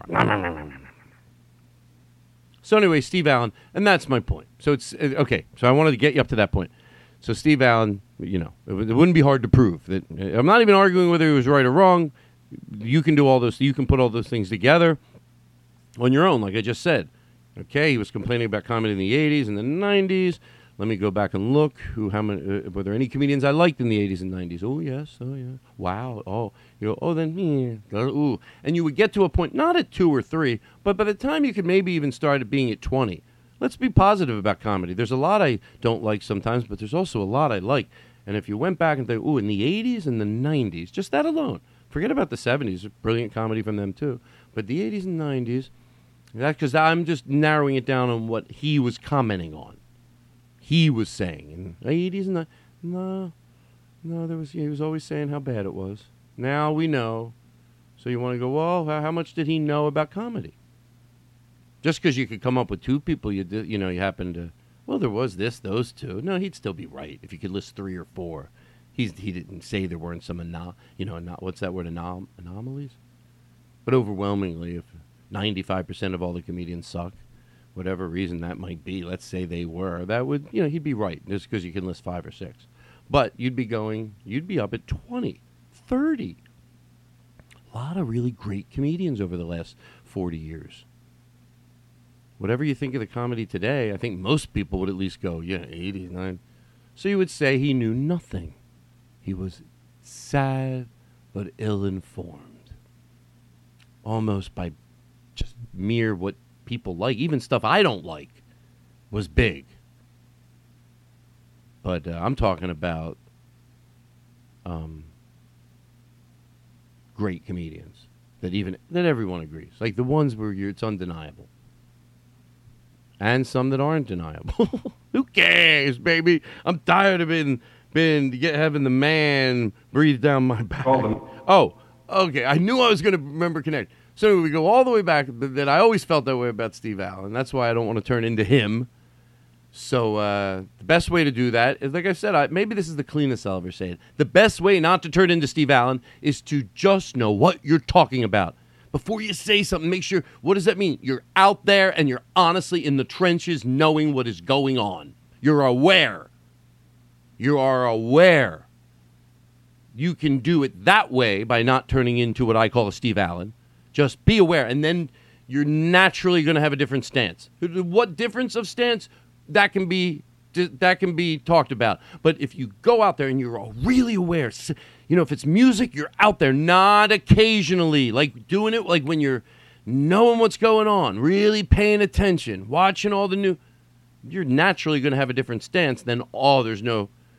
But it's either stay aware that way or just at least fake it and always be positive. That I'm okay with that way too. Someone that goes, I'm too tired. I just always side towards, shut up. There's new good music. Shut up. There's new good comedy. All right, that's a good way. You'll end up being. You'll end up looking like you know. You know. Anyway, so I'm not gonna forget. I keep forgetting. Please, are you with me? You are. So that full story to then him introducing Henny Youngman, and he seems in the tone. Oh, I knew I was going to make my point. Thank you for sticking by me. You're the fucking listeners that I like. Thank you. Thank you. Let me take a second right now. God damn it. Fucking give me a big hug and squeeze the fucking shit out of you. So, all that pent up feelings about Steve Allen, cut two. I'm not looking to pick on him. All I want to do is play some Henny Youngman. I, I, I, I'm falling in love with this guy. And he introduces him, and he seems to be, me, seems to me that he is talking about him having a record. Seems like all these comedians have records now, like mocking it a little. Almost like if someone was talking about a podcast, one of the negative people about podcasts. And I guess, like everybody else, he's going to have a podcast. It just seemed to me like that. Not the worst thing in the world, but just, you know, you know. So he just fucking give records. These people. Now everyone. So tell me if I'm right. Listen closely. Don't just agree to agree. But let me get the, the sound right. Here we go. Time once again for music and merriment and the king of the one, Mr. Henny Youngman, to lead the orchestra. No, this isn't it. This isn't it. Are you shitting me? Hold on. Woo! Oh, you know what I bet I just did? I bet it went to the next one. Hold on. Hold on. Here it is. Here it is. Here it is. Lately, there seems to be something of a trend in the field of comedy. Almost all the nightclub comedians are making record albums. Hmm. And our next guest trying to put a stop to this trend Oh. by coming out with a brand new album. It- This is uh, the real McCoy now. It's titled The Primitive Sounds of Henny Youngman. and now let's listen to some of those sounds. Here is the one and only Henny Youngman himself. Never mind what I said. Just enjoy Henny Youngman. That was Steve Allen actually, I think, being funny. So good night, folks. I want to tell you how happy I am to be here, ladies and gentlemen. I didn't think I was going to make it. I came in on the plane. The plane was going up and down, sideways, upwards. The little old lady got up on the plane. She was frightened. She said, everybody in the plane pray. Some man said, I don't know how to pray. She said, we'll do something religious. So he took up a collection. Hmm. Not that funny, actually. But he is funny. Give him a chance. Don't be. Little kid on the plane was annoying me with the water pistol. I says, kid, do me a favor. He says, what? I said, go outside and play. These kids are nuts today. I got a kid myself, 10 years old. Be 11 if I let him.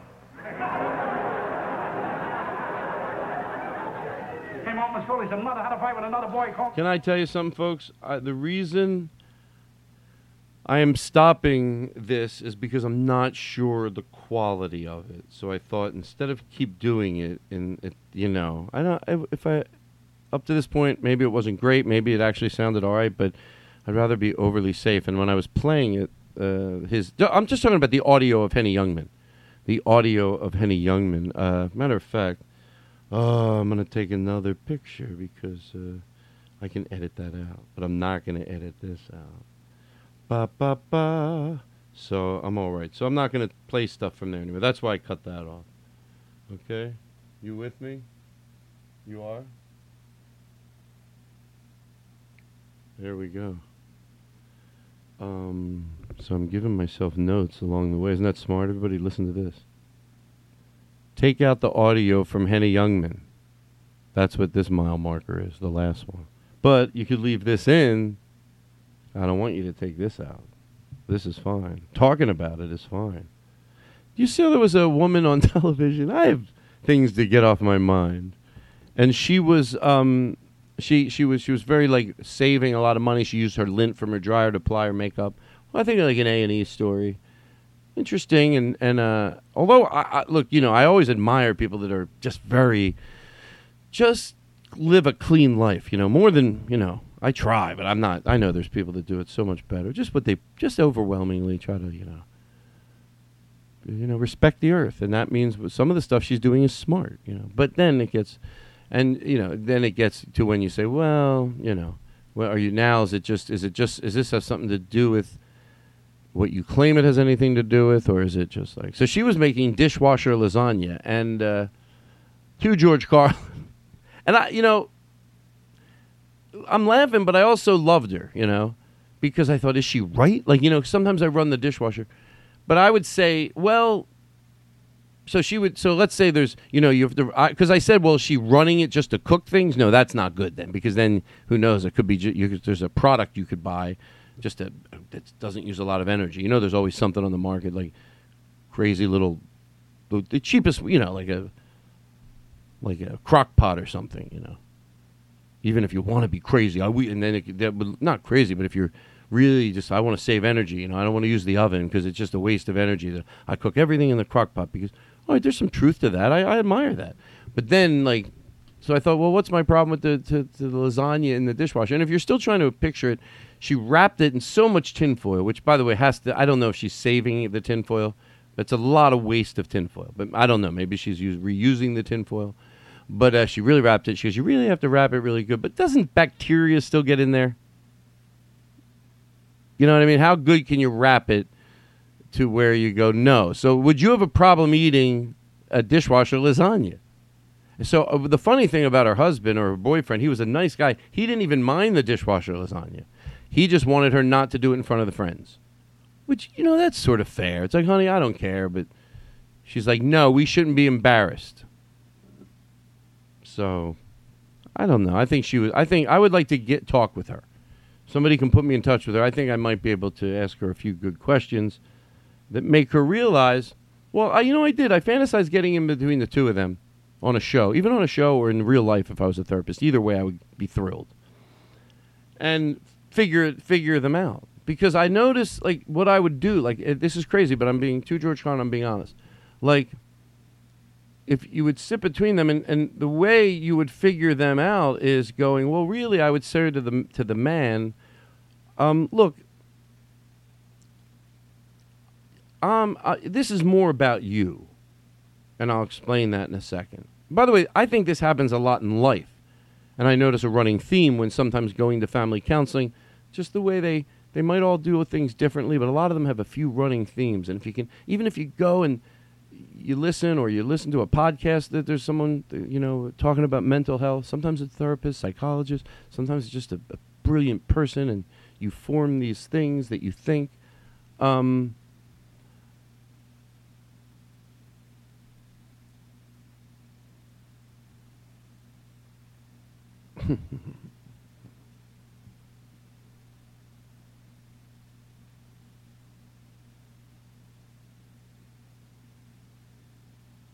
mm-hmm.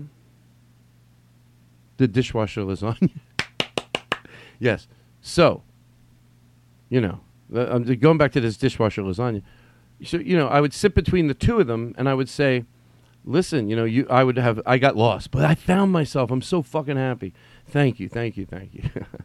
so I would say, and I'm, I'm serious because I think this happens a lot in life, is my point, that I think it's worth breaking it down. Sometimes I want to rationalize why I want to make pretend I'm in between these two people because, um, because me and my friends were talking about it. So it's funny how many people like thought, you know, well, you know, we had both opinions about like whether, you know, what would you do? Like she wants to do that. Why you got to let her be herself. And she would probably think this person that makes dishwasher lasagna that she, it's, she's she doesn't have a problem. And by the way, problem's a strong word. How do you tell somebody your issues might be costing you happiness? That's how I would want to approach that person. Would you mind if if if some of the things you want to do, do you think they're costing you your happiness? And she would probably say, "No, I don't have a problem." You know, hypothetically, she doesn't. Obviously, she's not going to lead with it. She has to do the change. And I would say, well, and then you know, that. What about if he left? Does that, would that would that bother you? You know, if he just goes, I can't. You know, it's just some it, because it's more than the dishwasher lasagna. There's some other things too, and it is so. If do you think do you think this person is worth at not making dishwasher lasagna? And if she keeps saying, you know, well, I think he shouldn't mind, I go, you turn, hey, guess what? She thinks no. So you have to decide whether that's who you want to be with. And now you have to realize that if he leaves, that you're okay with it. You're not thrilled he left, but th- it's worth it to be able to make your dishwasher lasagna. And that's what you're saying. You are saying that. No one's even arguing with you that uh, whether it's right or whether it's wrong. But you're saying no. If I have to stop making my dishwasher lasagna because he's afraid what friends will think, then he can leave. Okay, now he leaves, and you go, yeah, I'm not thrilled about it, but yeah, that's how. You're saying one thing loud and clear. I need to make this dishwasher lasagna. So, I'll see you two next week. I'm sick in my head. For the first time ever, I feel like I'm legitimately sick. Like as I'm being the therapist in between this dishwasher lasagna lady, I realized, Todd, you you know. By the way, I, I want to talk about something. Uh, if you're around the house, we all tend to maybe sometimes have a mirror that we look our best in. It just and you naturally, go, you know, when you're in that mirror. And, and by the way, it's funny how you can forget. You really feel good when you look in this mirror, but you wonder if is that mirror right and these other mirrors are wrong. But when you're, you know, when you go out into the public, sometimes when you realize, oh shit, like sometimes it's even like I tried that pomade once, and I, one mirror at my house, it's fucking great. Two of these mirrors, they're great. They're both good mirrors. Uh, uh, so so uh, if if it's nighttime, the one no matter what, nighttime, daytime, just the way it is in the house, there's just no light, or whatever it is, it just looks. In that mirror, you look. Yeah, I hope I do look like that. And then the other mirror, if it's bright, no. But at nighttime, the other one too. So, so when you're home, you tend to go to those two. Like I'm not going turning the lights up bright. I'm not. I'm not reminded. Like when you're in real life, you go to this improv, you use the bathroom, boom, the lights, and then you might go, oh shit, you know what? Maybe pomade doesn't look good in my hair, because it's just separated. Wow, at home it looked great. So slowly start looking at yourself in bad situations. If you've narrowed it down to two, you know, you, if the mirror that you just, you know, we tend to gravitate towards the mirrors we look better at. I'm telling you, you need to start looking at yourself in the regular light. Go outside with a pocket mirror and don't lose touch within who the real you is, the lovable, great real you that has lines and maybe our hair isn't as thick as we want it to be, but keep in touch with that adorable person. You ever see somebody? Don't think you're not adorable because you're not w- what you want to look like. Right? Didn't you ever see someone? Let's not name names, but you're like they're adorable. Like sometimes it's an 85 year old person. You're like they're so fucking adorable. So what if what if you were just adorable? What if people weren't saying about how hot you were, but they're like how oh, they're so fucking adorable. I'll take that. That's all I ever asked for. I'm laughing at myself like a sicko. Like a sicko. You know what? Um, that's all I wanted to say. Right?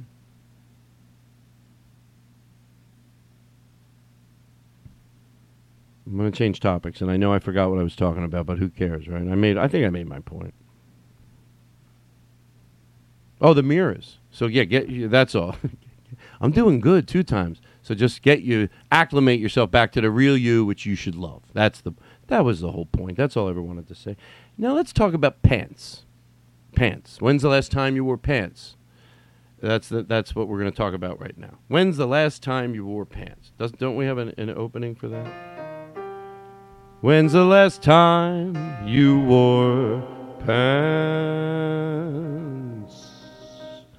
There you go. Um, when's the last time you wore pants? Mama. Okay, thank you very much. Now, I get it. Like I've I've put on like 15 pounds, so I'm inclined to just sometimes wear, you know, sweatpants or. And the thing is, I don't want to get. I've had sweatpants. I bought a pair of sweatpants. I noticed when I travel, I go. I notice people started wearing nice sweatpants. You can still look like I want to look. I don't want to wear like a sl- you know, for me, a sloppy pair of sweatpants that I. No, I like. I just want to. Even if I'm going to. And so I used to have a really, a few really cool pair, and um, I used to travel in them all the time. Oh my God, why not be in your pajamas? So they're so comfortable. So tho- I don't have those right now, but I have two that are okay, you know, and I've been wearing them a lot in gym shorts. Now me, I put on 15 pounds, but let's not even talk about that. Let's talk about people that are the same exact weight, even whatever they're, they're whatever their regimen is, they're able to keep their same weight. Out of those people, how many of them are wearing pants? So if the answer is n- you're not wearing pants, then you were all full of shit wearing pants. Unless you're wearing pants when no one's around. But I wear I don't know why am I wearing pants on stage is what I want to know. Sweatpants would be more comfortable. I can still look like I give a shit. I do.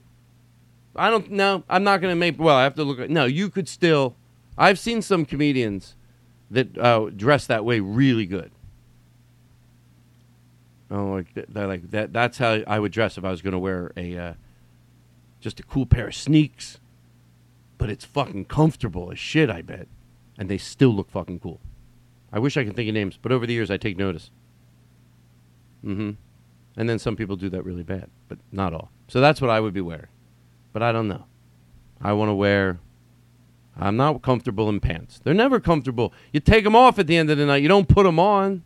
Oh, good point. Good point. Good point. Good point.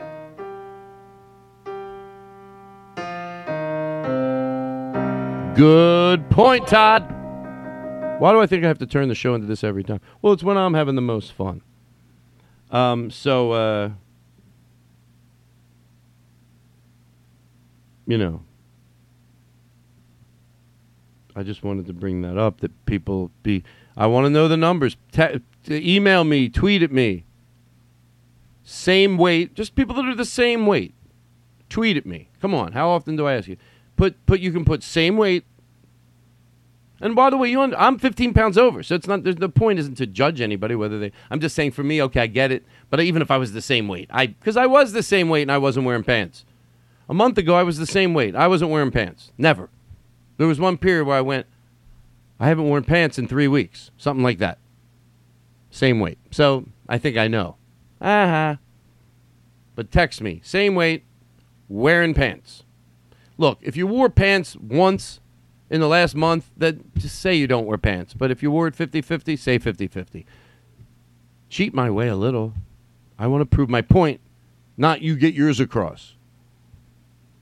No, we can do both. Let's do it honestly. All I'm saying is don't make it confusing. If you're overwhelmingly, yeah, if, uh, if you've been wearing pants 80% of the time, yeah, you wear pants. If you're wearing pants 70% of the time, you wear pants. But if somebody wears pants, if you're wearing pants, you know, I wore them then, and you're starting to add up on your hands when you wear pants, then you don't wear pants. You hear me? You hear what I'm saying over here? Woohoo! I'm calling somebody. I'm tired of not calling people. tired of being scared. I want to keep going. I'm having fun.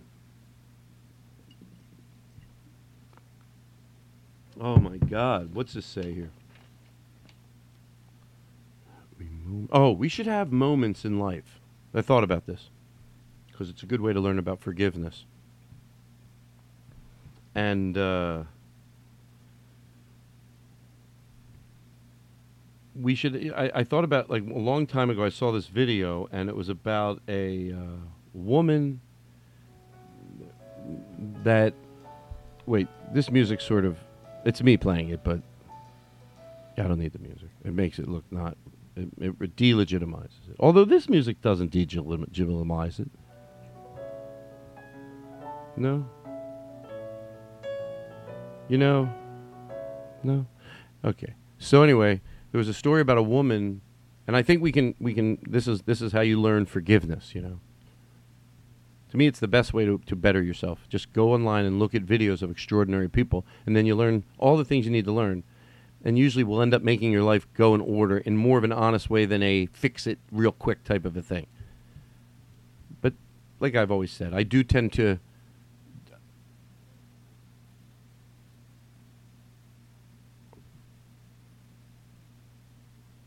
Hello?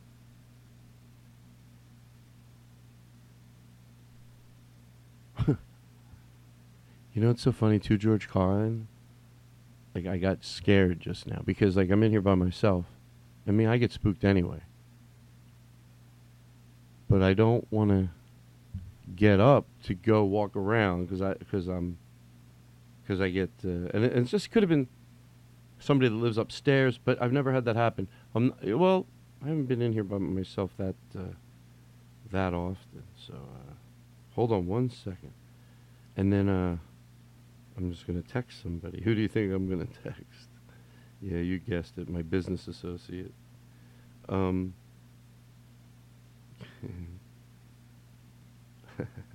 hold on. Uh, I'm just texting still. I'm just texting. Are you having a? Are you okay, everybody?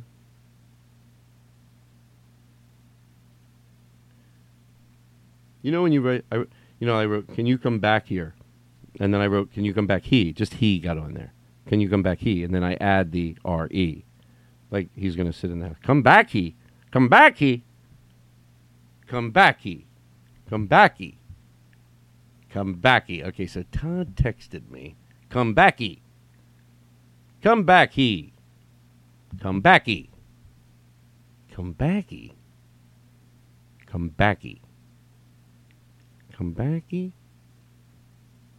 Come back. Come back he. Come back here? No. Come back he. Come backy. Come backy? Come back. Why come backy? Let me see. Let me clear my head. Come backy? Come backy. I just don't know what he means. Come backy. He lifts up the phone again. You know when you relook at it? before he's going by memory, but he looks. Let me make sure I'm getting it right. Can you come back? He come. Can you come back? He. Can you come back? He. Can you come back? He. Can you come back? He. I'm trying. Can you come back? He. Am I trying to say it wrong? Come back. So, but I, th- I must think that's what's going to happen because I text the RE. I added on, you know, dot, dot, dot, RE. I didn't do the dot, dot, dot because you don't need to because they'll get it. You're just adding two. Whenever I'm adding like two, you know, the rest of the word or changing a, you know, I always think, you know, sometimes you need to because one word off makes a big deal. That's not what I'm talking about. Hey, that's not what I'm talking about. Hey. Um, now I don't want to talk because then my business associate will come back here and I'll get. Oh, by the way, you're learning something about me. I think I've talked about it on the show. I get, you know, startled. You know, but now I feel good again. But I don't want to get loud. But maybe you benefit by that. Maybe you benefit. I like to know when people are coming back here. That's what I'm saying. So, so this woman forgave. Um, talking about where to get motivated, and sometimes people, Tony Robbins or something like that. I shouldn't say like it. Some people go, no, this isn't Tony Robbins, and let's say it isn't. It's something, but and whatever works for people. I really, I, I, I sometimes I cross the line of I think maybe to me if I'm going to really go after all those people, then you know you have to. It, you should really know what you're talking about. And maybe there are some. They'll be like here because you know what? There are a very small percentage of comedy. Oh, now hello. Yeah, there's a small percentage of people that teach comedy, and there are some good ones. Chip Chantry's a good one. Teaches comedy. Chris Kosha. I think I haven't seen Chris in a while. You know what? If I'm going to vouch for somebody, I want to have to see their class recently. But all I can say is th- that's it's a compliment that even that I should mention you too. So shut the fuck up. But uh, yeah, there are. But so so that's why I always say that. Um, and they, and they, and they, they usually don't follow any of the things that that scares you about. You know, not scares you, but just like you know, comedy classes. You know. So I would think the same thing about motivational. That that someone that is not there to tell one story, which can also be another way to motivate yourself, and that's the way I'm talking about. But maybe there is a person that's there to give you a way to start looking at your life that's that's tangible, and maybe all those people aren't like Tony Robbins. Maybe there's some. And and with that said, yes. So that's why I think I crossed that line, and that works for you. I'm only saying keep an open ear to make sure it works for you long term. And maybe, you know, if it works for short term, that's okay too, but be aware of it. And that's, I think, a lot of those Tony Robbins things are. But these stories are miraculous stories. So uh, now I got there. I'm going to take a second here. What do you think? Will 10 minutes? Can I tell you something? I heard a sound back here. I was honest with everybody. I heard like the noise. I didn't know what it was, and I got scared, and I was quiet. I was like, because you know how you don't want to talk after you hear a noise? Of course, that's me, and I'm realize they're listening, and I'm like, huh, huh. And I'm quiet, and then I go, what? Shh. And I'm like, you can't. And then did you hear me? Did you get my text? Because I was saying that I wrote, I were, I I said, can you come back? He and I go, and then I added the re. I go now. Who do I think? Do I think that you would really, if I eh, repeat it, that there's a chance in fucking hell? I'm repeating myself, but I don't mind because I want to tell you right now, and you won't listen. That you would go. Here's you in the house. Come. Can you come back? He. Hmm. Can you come back? He. Hmm. Like if, if that if that there's no chance that would happen because in real life you'd go, can you come back here? Here, you'd figure it out. But I'm thinking, I guess my whether I say it or not, or whether I want to admit it, or whether it sounds like an insult, my action showed that you would be come back he. Hmm. Come back he. Jesus, I don't know what Todd wants. Hold on, let me read it. Maybe it clear my head. Sometimes you just shake your head. It helps. I'm over read. Maybe I'm putting the emphasis on the wrong part. Can you come back he? He. Come back he. Come back he. Meanwhile, I'm laying here on the floor dead. You're sitting there. Can you come back he? And then and then here's you. Can you come back he? Can you come back here? H E Nah. Can you come back he? You think it, but then you no. Just when you get to the right thing. Can you come back here? Nah. Come back he? Can you come back he? Can you come back he? Ha. Can you come back? Ha ha ha ha. Oh, that's what he meant. He knows I don't want to come back there, so he wrote, Can you come back? Ha. Here's funny. All right, so we're eating in about 10 minutes? Five? Oh, okay. Shh. Shh. People have bought high tech. There's one guy out of uh, Brisbane. He's got high tech ear. He says I put together sentences from him, all in the background. I'm releasing it to the public. So you got to be very careful with you. I know we used to think it was okay to yell like that. Nope, people are picking it up, like like at a hotel with a cup to the wall. One guy outside of Arkansas. Oh, how long? Wait a second. Wait. Hello. Okay, so how? T- so ten minutes. Okay. Wow, I like it. I did everything. I got it all out of the way before I started the podcast. Chopped everything up. You know what I started to do? I like I crave like an Italian sandwich, like Italian like sub. and um, so we bought really good like long rolls, like at the, at the store, like rolls like they're as big as when you get them from a from a not absurdly big, but like a foot. I, I like if I'm craving a sub, I'll, I'll take a foot sub, and um. So, uh, so, so, but I've been craving a sub, and I and we just haven't been eating meat. No judgment, uh, you know, no judgment, of course. I don't, you know, yeah. So, but just it, it started being that way, so we st- we kept doing it, and we've been doing certain things like getting, uh, like the the veggie patties, and try to look because I'm not a vegan yet. Uh, I'm not even a vegetarian yet because there's probably things I'm doing breaking. But but I'm just doing the best I can. You know, I'm I'm I'm prouder of myself than I that I want to be going in the direction I'm going. That's all I can say. And however long it takes, sometimes I push myself a little. Right now, because of the Corona thing going on, it's been made it easier. Wanted to try it for a while. Coincidentally, my business associate wanted to try it, just vegetarians, and uh, and then you know, uh, so that's that's what it is. Um, but um, uh, you worry about me because my memory, right? You're like, what's going on? Hmm? Why can't I? The, the marijuana really, uh, it really makes me forget. And you know what? Like to the point where I pay such attention, and I'm to George Carlin. I'm being honest to what my memory is without without it, and uh, it's uh, it's pretty good. Because I started to get nervous. I'm like, wait a second. But anyway, hold on. I'll get I'll get back to it. Um, so we talked about that and um, got everything done. Wanted to make it like get that out of the way, so then I could enjoy it. Oh, been craving. Oh, so the vegetarian and trying to just you know. But I've been craving Italian sub.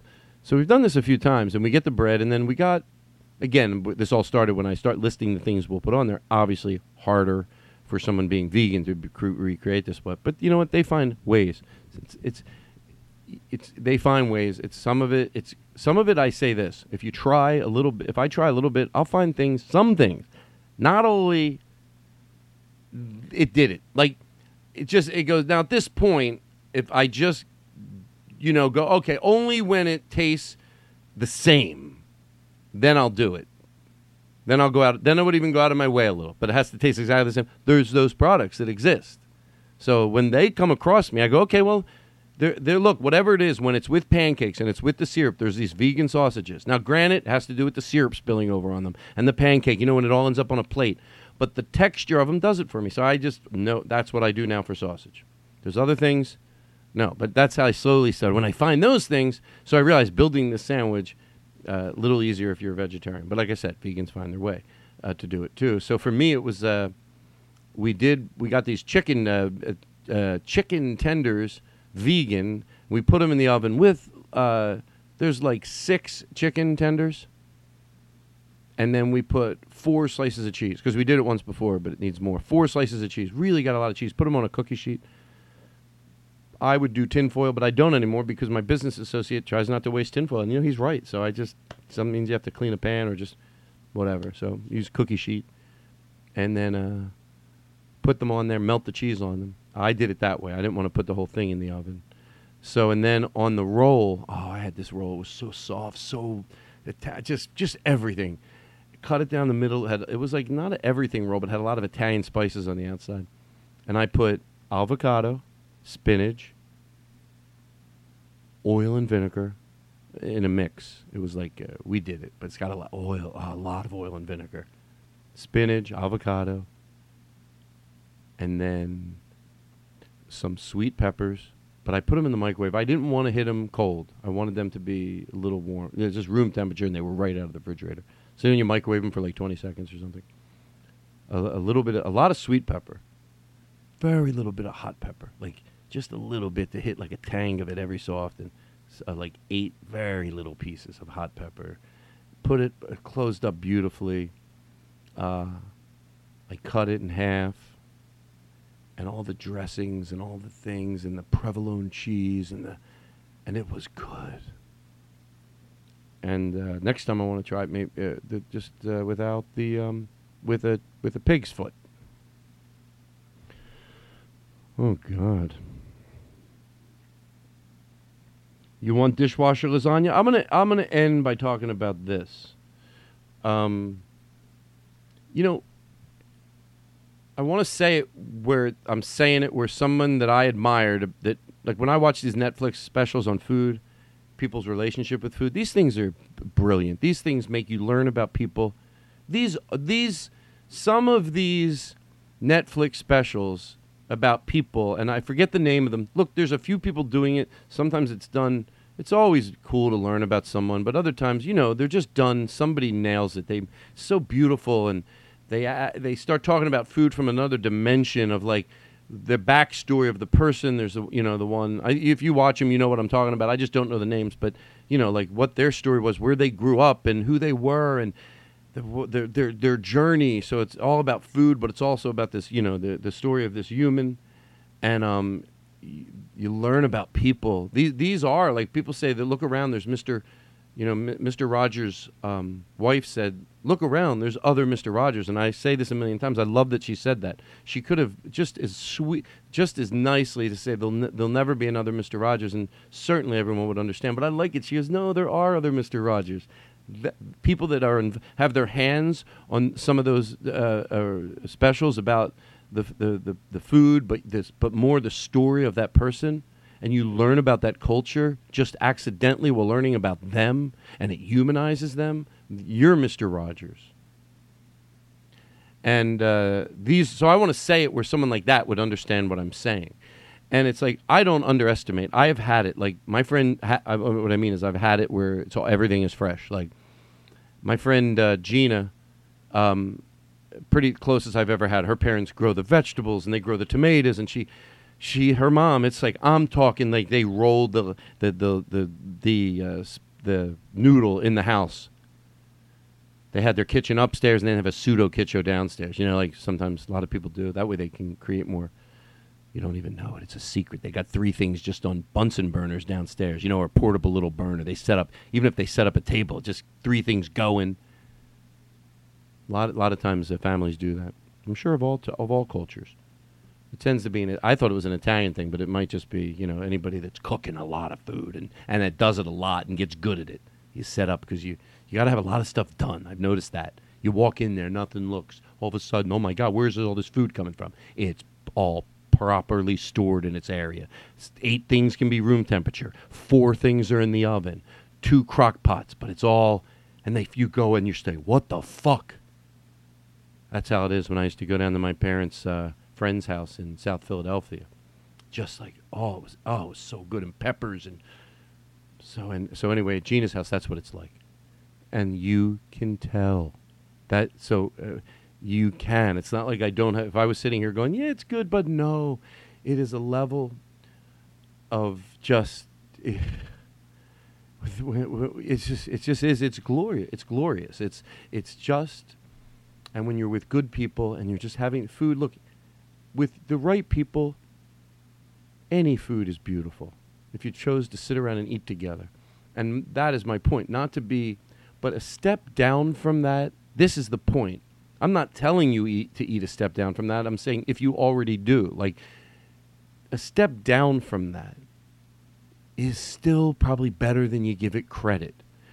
We got some of these peppers from Vaughn's, and yeah, we did. We made pretend. I put them out on a glass little thing, like when you went to Little Italy, how they would probably bring it over to your table and go, hey, these are some peppers. And one was a sweet pepper, and one was a hot pepper, mild, and the other one was really hot.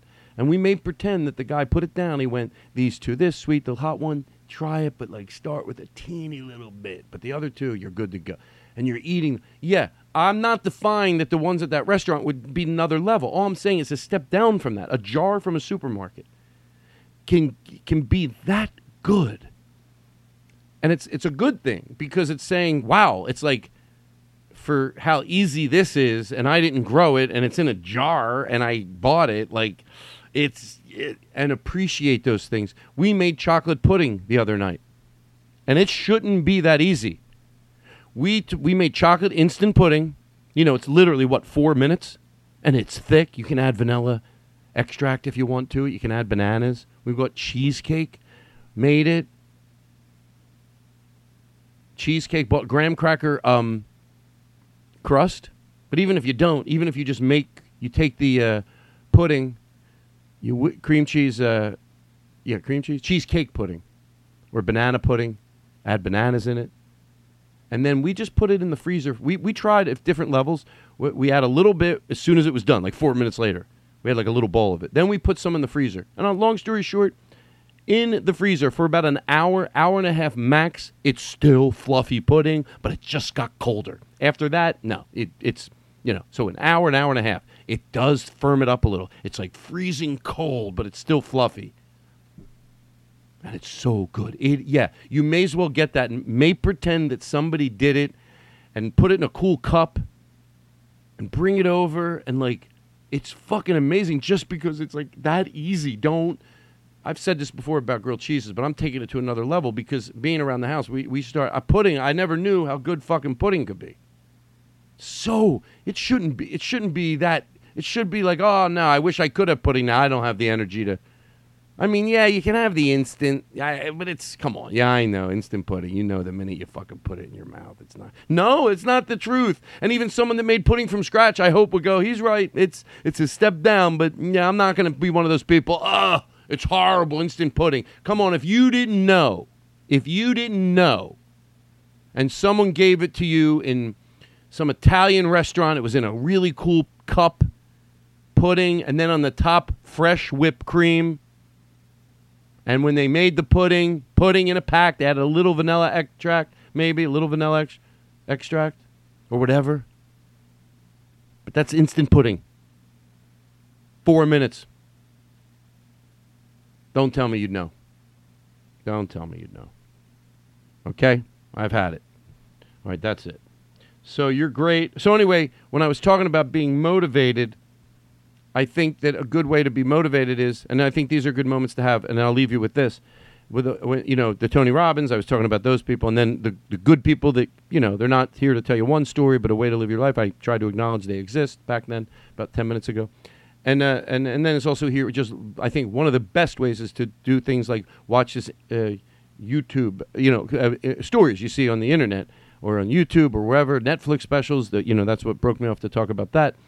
Uh, that you know about a, a woman that forgave a drunk driver because she realized. Now this story is just more appropriate because the woman is in jail because she killed a, uh, a, uh, her, this woman's daughter. Now, the woman, you know, knew that this woman went to jail.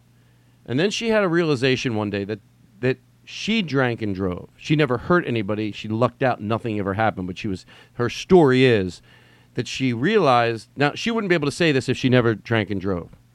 Even though it's probably ultimately the right direction to go, for her having a little self-realization because she did was a little easier because she did drink and drive. She just never got caught. Never, nothing ever happened, thank God. But one day she woke up and she went, That is me. That's me in prison. And anyway, they end up, long story short, contacting each other. At first, the woman didn't respond, and then she explains why. And, it's, and they tour around now telling this story and talking about the hazards of drinking and driving to, to young people. So that's how you learn about forgiveness. And I think that's a good thing. Like I thought, I'm going to scour my life. Like it doesn't have to be that monumental. Are there any people in your life? You, maybe you're even giving a hard time, and if you can just, oh, that's that's me. That could have that could have been me. Wow, that it, and then maybe not, and then don't worry about it. Uh, until next time, everybody. I'm done. Wow. Words are powerful, everybody. Right? All right. Thank you. Thank you, everybody. What a night. Words an everlasting word. Ba-ba-da-ba-da. That's the show, everybody. This was fun. I think I got the. I think I got it. Oh, by the way, on next week's show, I want a Chip Chip Chantry. Do you listen at Chip Chantry? Todd needs help with his new idea. I'm starting to have a whole new business model for my performing. Up till now, I make fun of people. Everything I make fun of people, I keep losing people left and right. Make fun of people for this, make fun of people for that. Social issues, yeah, okay, I can let that go for a little while. But even outside of that, I think I lose more people. Why do you have your dish soap out? Why don't use this? Just I can't. Isn't there things I could talk about that the masses will agree? Still true to me. So Chip, you need to start helping me write a new act. I'm going to start complaining about things. I'm going to test it out in a small market, and it's still me. But can I just pick on things that we we all agree with that they're wrong and say and talk about it? Do something. I just I want to try it out, Chip, and I need your help. I'm not going to do this without your help. I need to, to, to, even if I go back to the old thing, even if I do, I just, if I could have a new business plan, still maybe I can even use the band, but maybe I can't do these few of the dumb bits. I think there's something there. Uh, good night. Good afternoon. Good morning. Whatever it is. Sorry, I didn't mean, I go deep. Bye, bye, bye. I need help. I'm going to get help. No, seriously. All right, good night. Good afternoon, good morning. Good morning, good afternoon, good night. Good night, everybody. Uh, everything's going to be fine. Wow. Bye. Boo boo boo boo.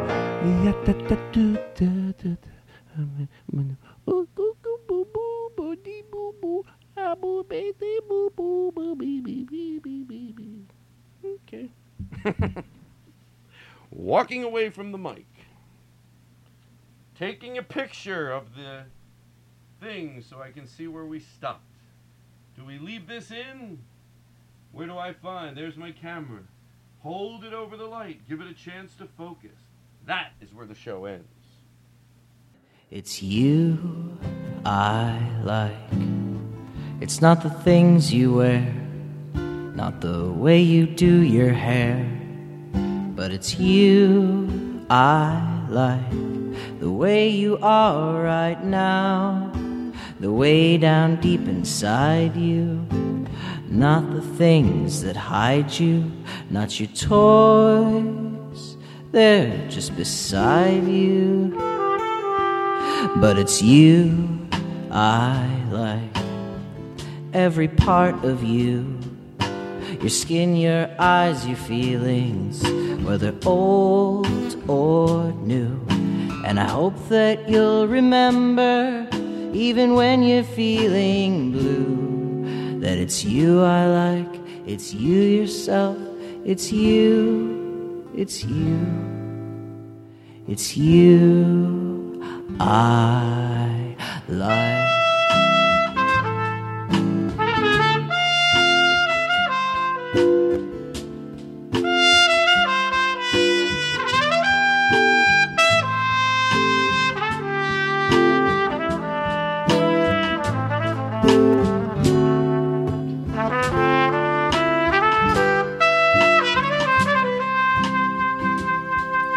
It's you I like.